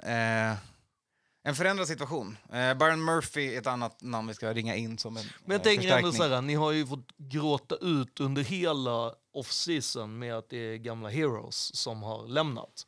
Och nu är ni på något sätt klara med det. Men det var också folk som har lärt spela ett år för länge. Och det märkte man förra året. Mm. Det fanns inte samma klipp i Thielen steg för att vara VR2. Mm. Eric Kendricks började till och med han till sist tappa i tempo. Peterson, om än en stjärna i det defenset så... händer inte så mycket magiskt runt omkring honom. Och det är många från den trötta truppen som ställde upp som defense det året som inte längre är kvar. Så det här är väl den intressantare konversationen tycker jag för Vikings är ju just vad som hände på defense med Brian Flores. För det är den stora förändringen till i år. Det är Donatell fick kicken efter ett år. NFLs sämsta defense enligt mycket statistik. Framförallt ögontestet. Och nu är det nytt. Det är fortfarande Daniel Hunter som är kvar som har gjort många år. Harrison Smith gör år 12 i Vikings. Och gör sig redo för att lämna över taktpinnen till en kille som är cornerback 2. Eller som startar inte som safety. Som lär kliva in kanske senare på säsongen. Men det är... återigen, det är ungt här. Caleb Evans är en corner som man draftade i fjärde rundan förra året. Han backas upp av killen man tog i andra rundan förra året. Det är Brian Asamoah kliver in och startar som man tog i tredje rundan. Det är mycket av liksom den här regimens första pick som nu kliver in och börjar starta på defense. Så det kommer bli väldigt spännande att se vad de kan lyckas få ihop. Bättre än förra året? Det är ju svårt att vara sämre. Så det är ju en vinst. Men det går alltid att vara sämre. För om du är 32 år sämre kanske det inte syns. För du är ändå rankad 32. Du kan ju alltid bli sämre som defense och ge bort bollen ännu mer. Och det känns som att det här är ändå så här. Det är år 2 i 3-4-4-3. Och med Brian Flores som verkligen kan göra liksom... Av skrot och korn kan han göra liksom... Ja, de har ju stått kamp i preseason på träningarna mot offenset. Och det är ju ett aggressivt defense. Det är en helt annan taktik. Precis, och jag tänker att det här kommer passa Kevin O'Connors offense mer. För det tänker jag också så här att jag tyckte att Kevin O'Connors offense förra året gav ju defense inte en schysst match många gånger. Nej, för de var här, varsågod, kör! 7 poäng bara, eller 3 and out. Ja, exakt. Och 7 poäng kunde gå lite väl snabbt. Vilket var att så här, är det gamgubbar, då måste du ta dina 8 minuter av klockan. Och går du då på 2 så är det jobbigt. Japp, exakt. Men så blir det intressant. Som sagt, Byron Murphy är deras stora signing på defensen. 2 år, 22 miljoner, cornerback, sett otroligt ut i camp. En riktigt bra pickup. Så vi får väl se vad de får ihop av det här defenset. Offensivt, inte så stor skillnad. Man draftar Jordan Addison i första rundan. Han kliver in och är någonstans VR3 just nu, men startande VR bredvid KJ Osborne och såklart Justin Jefferson. Ja. Tappar Dalvin Cook som nu är running back. Ja, eller man alltså, valde du har en exakt likadan bakom. Ja, fast sämre. Det finns, Madison har inte samma klipp i steg, inte samma glid, floatiness över planen som Cook hade. Fast du behöver inte heller ha, alltså jag tänker mer de här short yardage. Ja, det är det de vill ha mer. De vill ju bara ha liksom att de ska keep on track mer än de behöver bang bang plays från sitt running back rum. Vilket är tråkigt för Dalvin Cook är en otrolig running back. Tight end-rummet är intressant för att TJ Hockenson såklart är kvar, i alla fall det här året. Allt jävla kontraktdisbyterna. Men ska du inte måla fan på väggen. Nej, men Josh Oliver är liksom så här. Varför man satte en asterisk vid det namnet? För det är förklaringen för hur Vikings förändrar sin offense det här året. Josh Oliver är en tight end från Baltimore som man gav $21 miljoner över 3 år. Han är ett namn som man inte kan i fantasy. För Josh Oliver, anchored catch balls. Han är här för att trycka människor i sanden. Och det är det han gör. Så de andra 2 också, eller 3 som ni har. Ni har ju 4 tight end på rosten här som klarade 53-an. Som är blocking. Exakt, det är Johnny Munt och Nick Muse. Munt är typ Kevin O'Connells favoritspelare. Alltså, en tight end, allt i allo. He's gonna get the job done kind of guy. Brings his lunch pill to work kind of tight end. Så egentligen är det så att när man inte hittar fler O-line då behöver man plocka tight end. O-line behöver inte göra någonting på. Alla kommer tillbaka. Och det här är om vi pratar att Packers investerar first round picks i sin defense. Vikings O-line är first round pick, second round pick. Bara. Japp, hela vägen från 18 och framåt. Brian O'Neill, Garrett Bradbury, Christian Dersar, Ezra Cleveland, Ed Ingram. Ingram var en liability förra året när han var rookie. Bradbury är en ganska liten center som gärna gillar att bli runtflyttad. Det de har som kommer synas det här året är nästa variant av Trent Williams, Christian Darrisaw och Giants Andrew Thomas är de 2 liksom to be left tackles i ligan, och att se highlight-klipp från camp på när folk försöker dra spin moves på Christian Darrisaw har varit en fröjd för ögat. Nu har jag nog orerat klart om det här gänget, så vi kan gå vidare. Det är ändå roligt att ni fortsätter att bygga på er O-line sen Christian Ponder days, när man såg att det spelar ju tydligen ingen roll att man har en bra quarterback om saker och ting inte får mer än en halv sekund. Exakt. Men hur tror du att Dalvin Cooks departure kommer spela roll? Alltså, är det seamless, Madison, eller kommer det påverka? Jag tror, om man tänker kolla på averages, så tror jag att det ökar. Du har mindre 2-yard runs, mer 3-yard runs. Och du har absolut mindre 70-plus runs, som det kommer krympa i antal. Han kan hoppas att det kommer kunna keep them liksom above water. Men det är ju ingen som kommer. Det är Kenny Wango som kan kliva in som är deras running back 2 eller 3 beroende på. Han är skadad. Som är deras big threat. Och sen plockade ni upp Miles Gaskin ju. Ja, precis nu. Idag. Dolphins. Ja, exakt. Som. Och släppte tyvärr min lilla preseason darling Jalen Reagor. Men jag har Jalen Naylor istället. Exakt, det är förra året. Men det här wide receiver-rummet hoppas jag är ett av livets bästa. Och framförallt så handlar det om att, så här, alltså, att ni har Addison, alltså, jämfört med Thielen så är det ju natt och dag. Plus att det ni gjorde var ju att ta Jordans liksom motfigur så att säga i Mekhi Blackman. Ja, som nu har klivit in och tagit en startande plats som corner.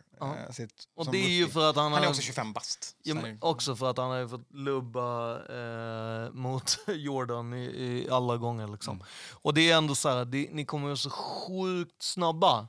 Så att det i sig är ju otroligt roligt. 18 tuffaste schemat i NFL. De är 16 rankade av både Sharp och NFL.com, det här Vikings-gänget. Vi skickar in över-under på de här på 8,5. Det måste vara över. 13 förra året. 13 vinster förra året, och jag vet. De var the illusion, the mirage, 13-4 team. Allt vanns på sista sekunden och så vidare och så vidare och så vidare. Jag förstår. Men 9 ska ni väl kunna klämma hem, va? Ja, bara för att man har singlat slant 13 gånger och fått klaver varje gång betyder inte det att det blir krona på den 14. Nej, fast vi vet ju också att det kommer lite sådär varannat år. När det kom, ni brukar ha ganska bra karma när det är såhär matcher som ni kanske inte skulle ha vunnit året efter, så blir det av det andra. Ni brukar sköta det där rätt bra själva, så att säga. Ja, för att vara ett av NFLs most winning franchises så är vi ganska bra på att skjuta oss själva i foten. Så därför tänker jag, men samtidigt med O'Connor så tänker jag att ni kommer hålla det till ett minimum. Så jag ser ju ändå, precis som Kalle är inne på, när ni har 8,5, 9, 10... Alltså, 11. Ja, men exakt. Jag ser ju ändå att ni kan liksom... Alltså, det blir svårt, det blir svårt att komma upp till 13. Ja, tror jag inte riktigt på, men jag kan nog räkna hem dem där ändå för att få en över om man kollar på schemat. Ja, över tycker jag är en rimlig. Snacka Bucks, Packers har vi pratat om, Falcons, Saints, Broncos, Bears, Raiders. Ja, det är... Det är vinbara matcher. Om man pushar dig i år, vad får man för många vinster? Får man 14. 14. Är det så? Jag vet att jag är hög på Brian Flores. Han har alltid varit en av mina gubbar. Mm. Sen är det första året med nytt defense och det kommer vara growing pains, men det kommer också vara... Fast jag kommer ihåg när han var första gången i Dolphins, det var fucking inga jävla growing pains och de ställde upp och bara såhär, hej kul att ni är här, ingen känner till dem, och bara nej, alltså vi spelar hellre 0-0 och vinner på special teams. Så att alltså Brian Flores år 0 tar jag mer än gärna. Exakt. Ja, det kommer bli, och jag ser, tittar man på schemat här så är det ju kanske, ja men det är 4-5 som är liksom svåra att vinna. Vi snackar Eagles, vi snackar BK, 49ers, kanske. Och Bengals, det är tuffa matcher liksom. Bears borta, Packers borta. Jag vet inte fan. Jag vet, och sen, men tro mig, det här har inte med bra lagen att göra. Nej, jag vet, men ändå, det är fortfarande winnable. Sen tänker jag ändå så här, Lions-matchen förra året.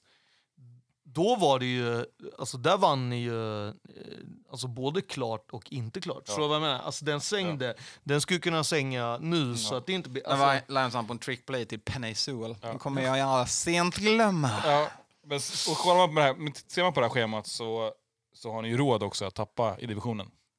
En match eller 2. Eller 3.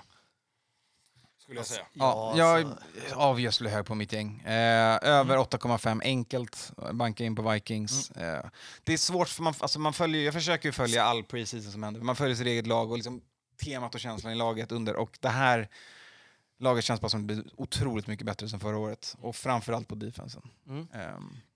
Kommer ni göra så? Du menar att ni ska göra som Packers har gjort? Att ni ska stapla 13 serier nu år efter år? Att det är det nya svarta? Nej, jag tänker... Eller det... nya lila i ert fall? Ja, exakt. Nej, jag tror att det kommer snos vinster från varandra i den här divisionen. Jag tror att, som sagt, Eagles på Thursday Night Football vecka 2 borta. Det är bara krita in en double-digit loss där direkt. Det är inga konstigheter. Ni får ju fortfarande inte 2 förluster för en. Nej, men det kommer kännas som det. För det kan aldrig slå Eagles. Nåväl. Har vi dem på 13? 12, okej. Jag ger också, jag följer regression to the mean. Matematikerna, statistikerna där ute. Jag fattar. Jag kan regressionsmatte. Vi går ner till 12. Jag menar, 11 är ju all good också. Ja, kanske. Ja, men nu sätter vi den är över. Rankingen. Ja. Vikings, har de som etta, Anton? Ja. Du har de som etta? Det stämmer. Skåne? Jag har Lions som etta. Du har Lions som etta. Vikings har du på? Svajte. Vad säger Matte? Sist i divisionen. Har han Vikings på 4? Jajamän. Helt uppåt väggarna med han, alltså. Jag tror jag måste ringa han. Jag börjar bli orolig. Ja, Skåne, du är Lions som etta, jag också Lions som etta. Jag tror de kan... Alltså för mig är det så här, vinner de inte divisionen i år När gör de det? Ja. Och i år har de ett bra fönster att glida förbi. Det kan vara en match, en vinst. Det kan vara en fucking lika. Mm. Eller strength of schedule. Som, men ja. När jag kom in i det här idag så höll jag Lions som en så här, okej, det här Lions Vikings kommer slåss som det här. Ja. Men någonstans när vi pratar om laget så följer jag. Ja. Den får jag ta. Jag får äga den. Men jag förstår såklart oron kring Lions som kommer vara det mest fysiska laget i NFL. Ja. Men jag tror också på att det blir ensidigt. Men du glömmer det här offensiva vapnet i Ben Johnson. Exakt. Ja, och när wide receiver. Men fast de lyckas ju alltid klämma ut någonting i sina jävla no-name receivers. Ja. Ända sedan Megatron. Ja. Den klassiska no-name wide receivern, Calvin Johnson. Nej, men efter bakom han så är ju inga man har köpt en jersey av, eller? Calvin and the Supremes. Nej, herregud. Ja, vad har du Lions då? Om du inte har dem som etta. Så har jag Lions som trea. Och du gick in med dem som etta och nu är de nere på trean. Och vad är Matte då? Matte har Lions som trea. Oj, Jesus. Somebody's high. Skönt, vi kommer vinna det här nästa år. Alltså, det känns ju bra det här.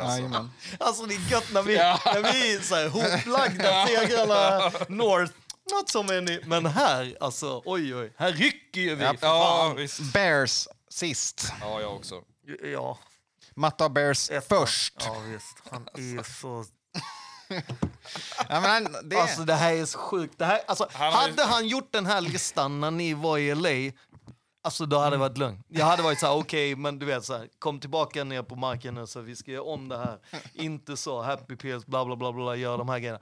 Nu, jag undrar. Jag är orolig. Han tänker att de går alltså från sist i fucking NFL till först i NFC North. Tuffaste division. Det är också lag som förändrats mest. Jo. Men till det bättre? Ja, fall på defense. Ja. Men jag vet. Alltså, jag tyckte att de var... så här.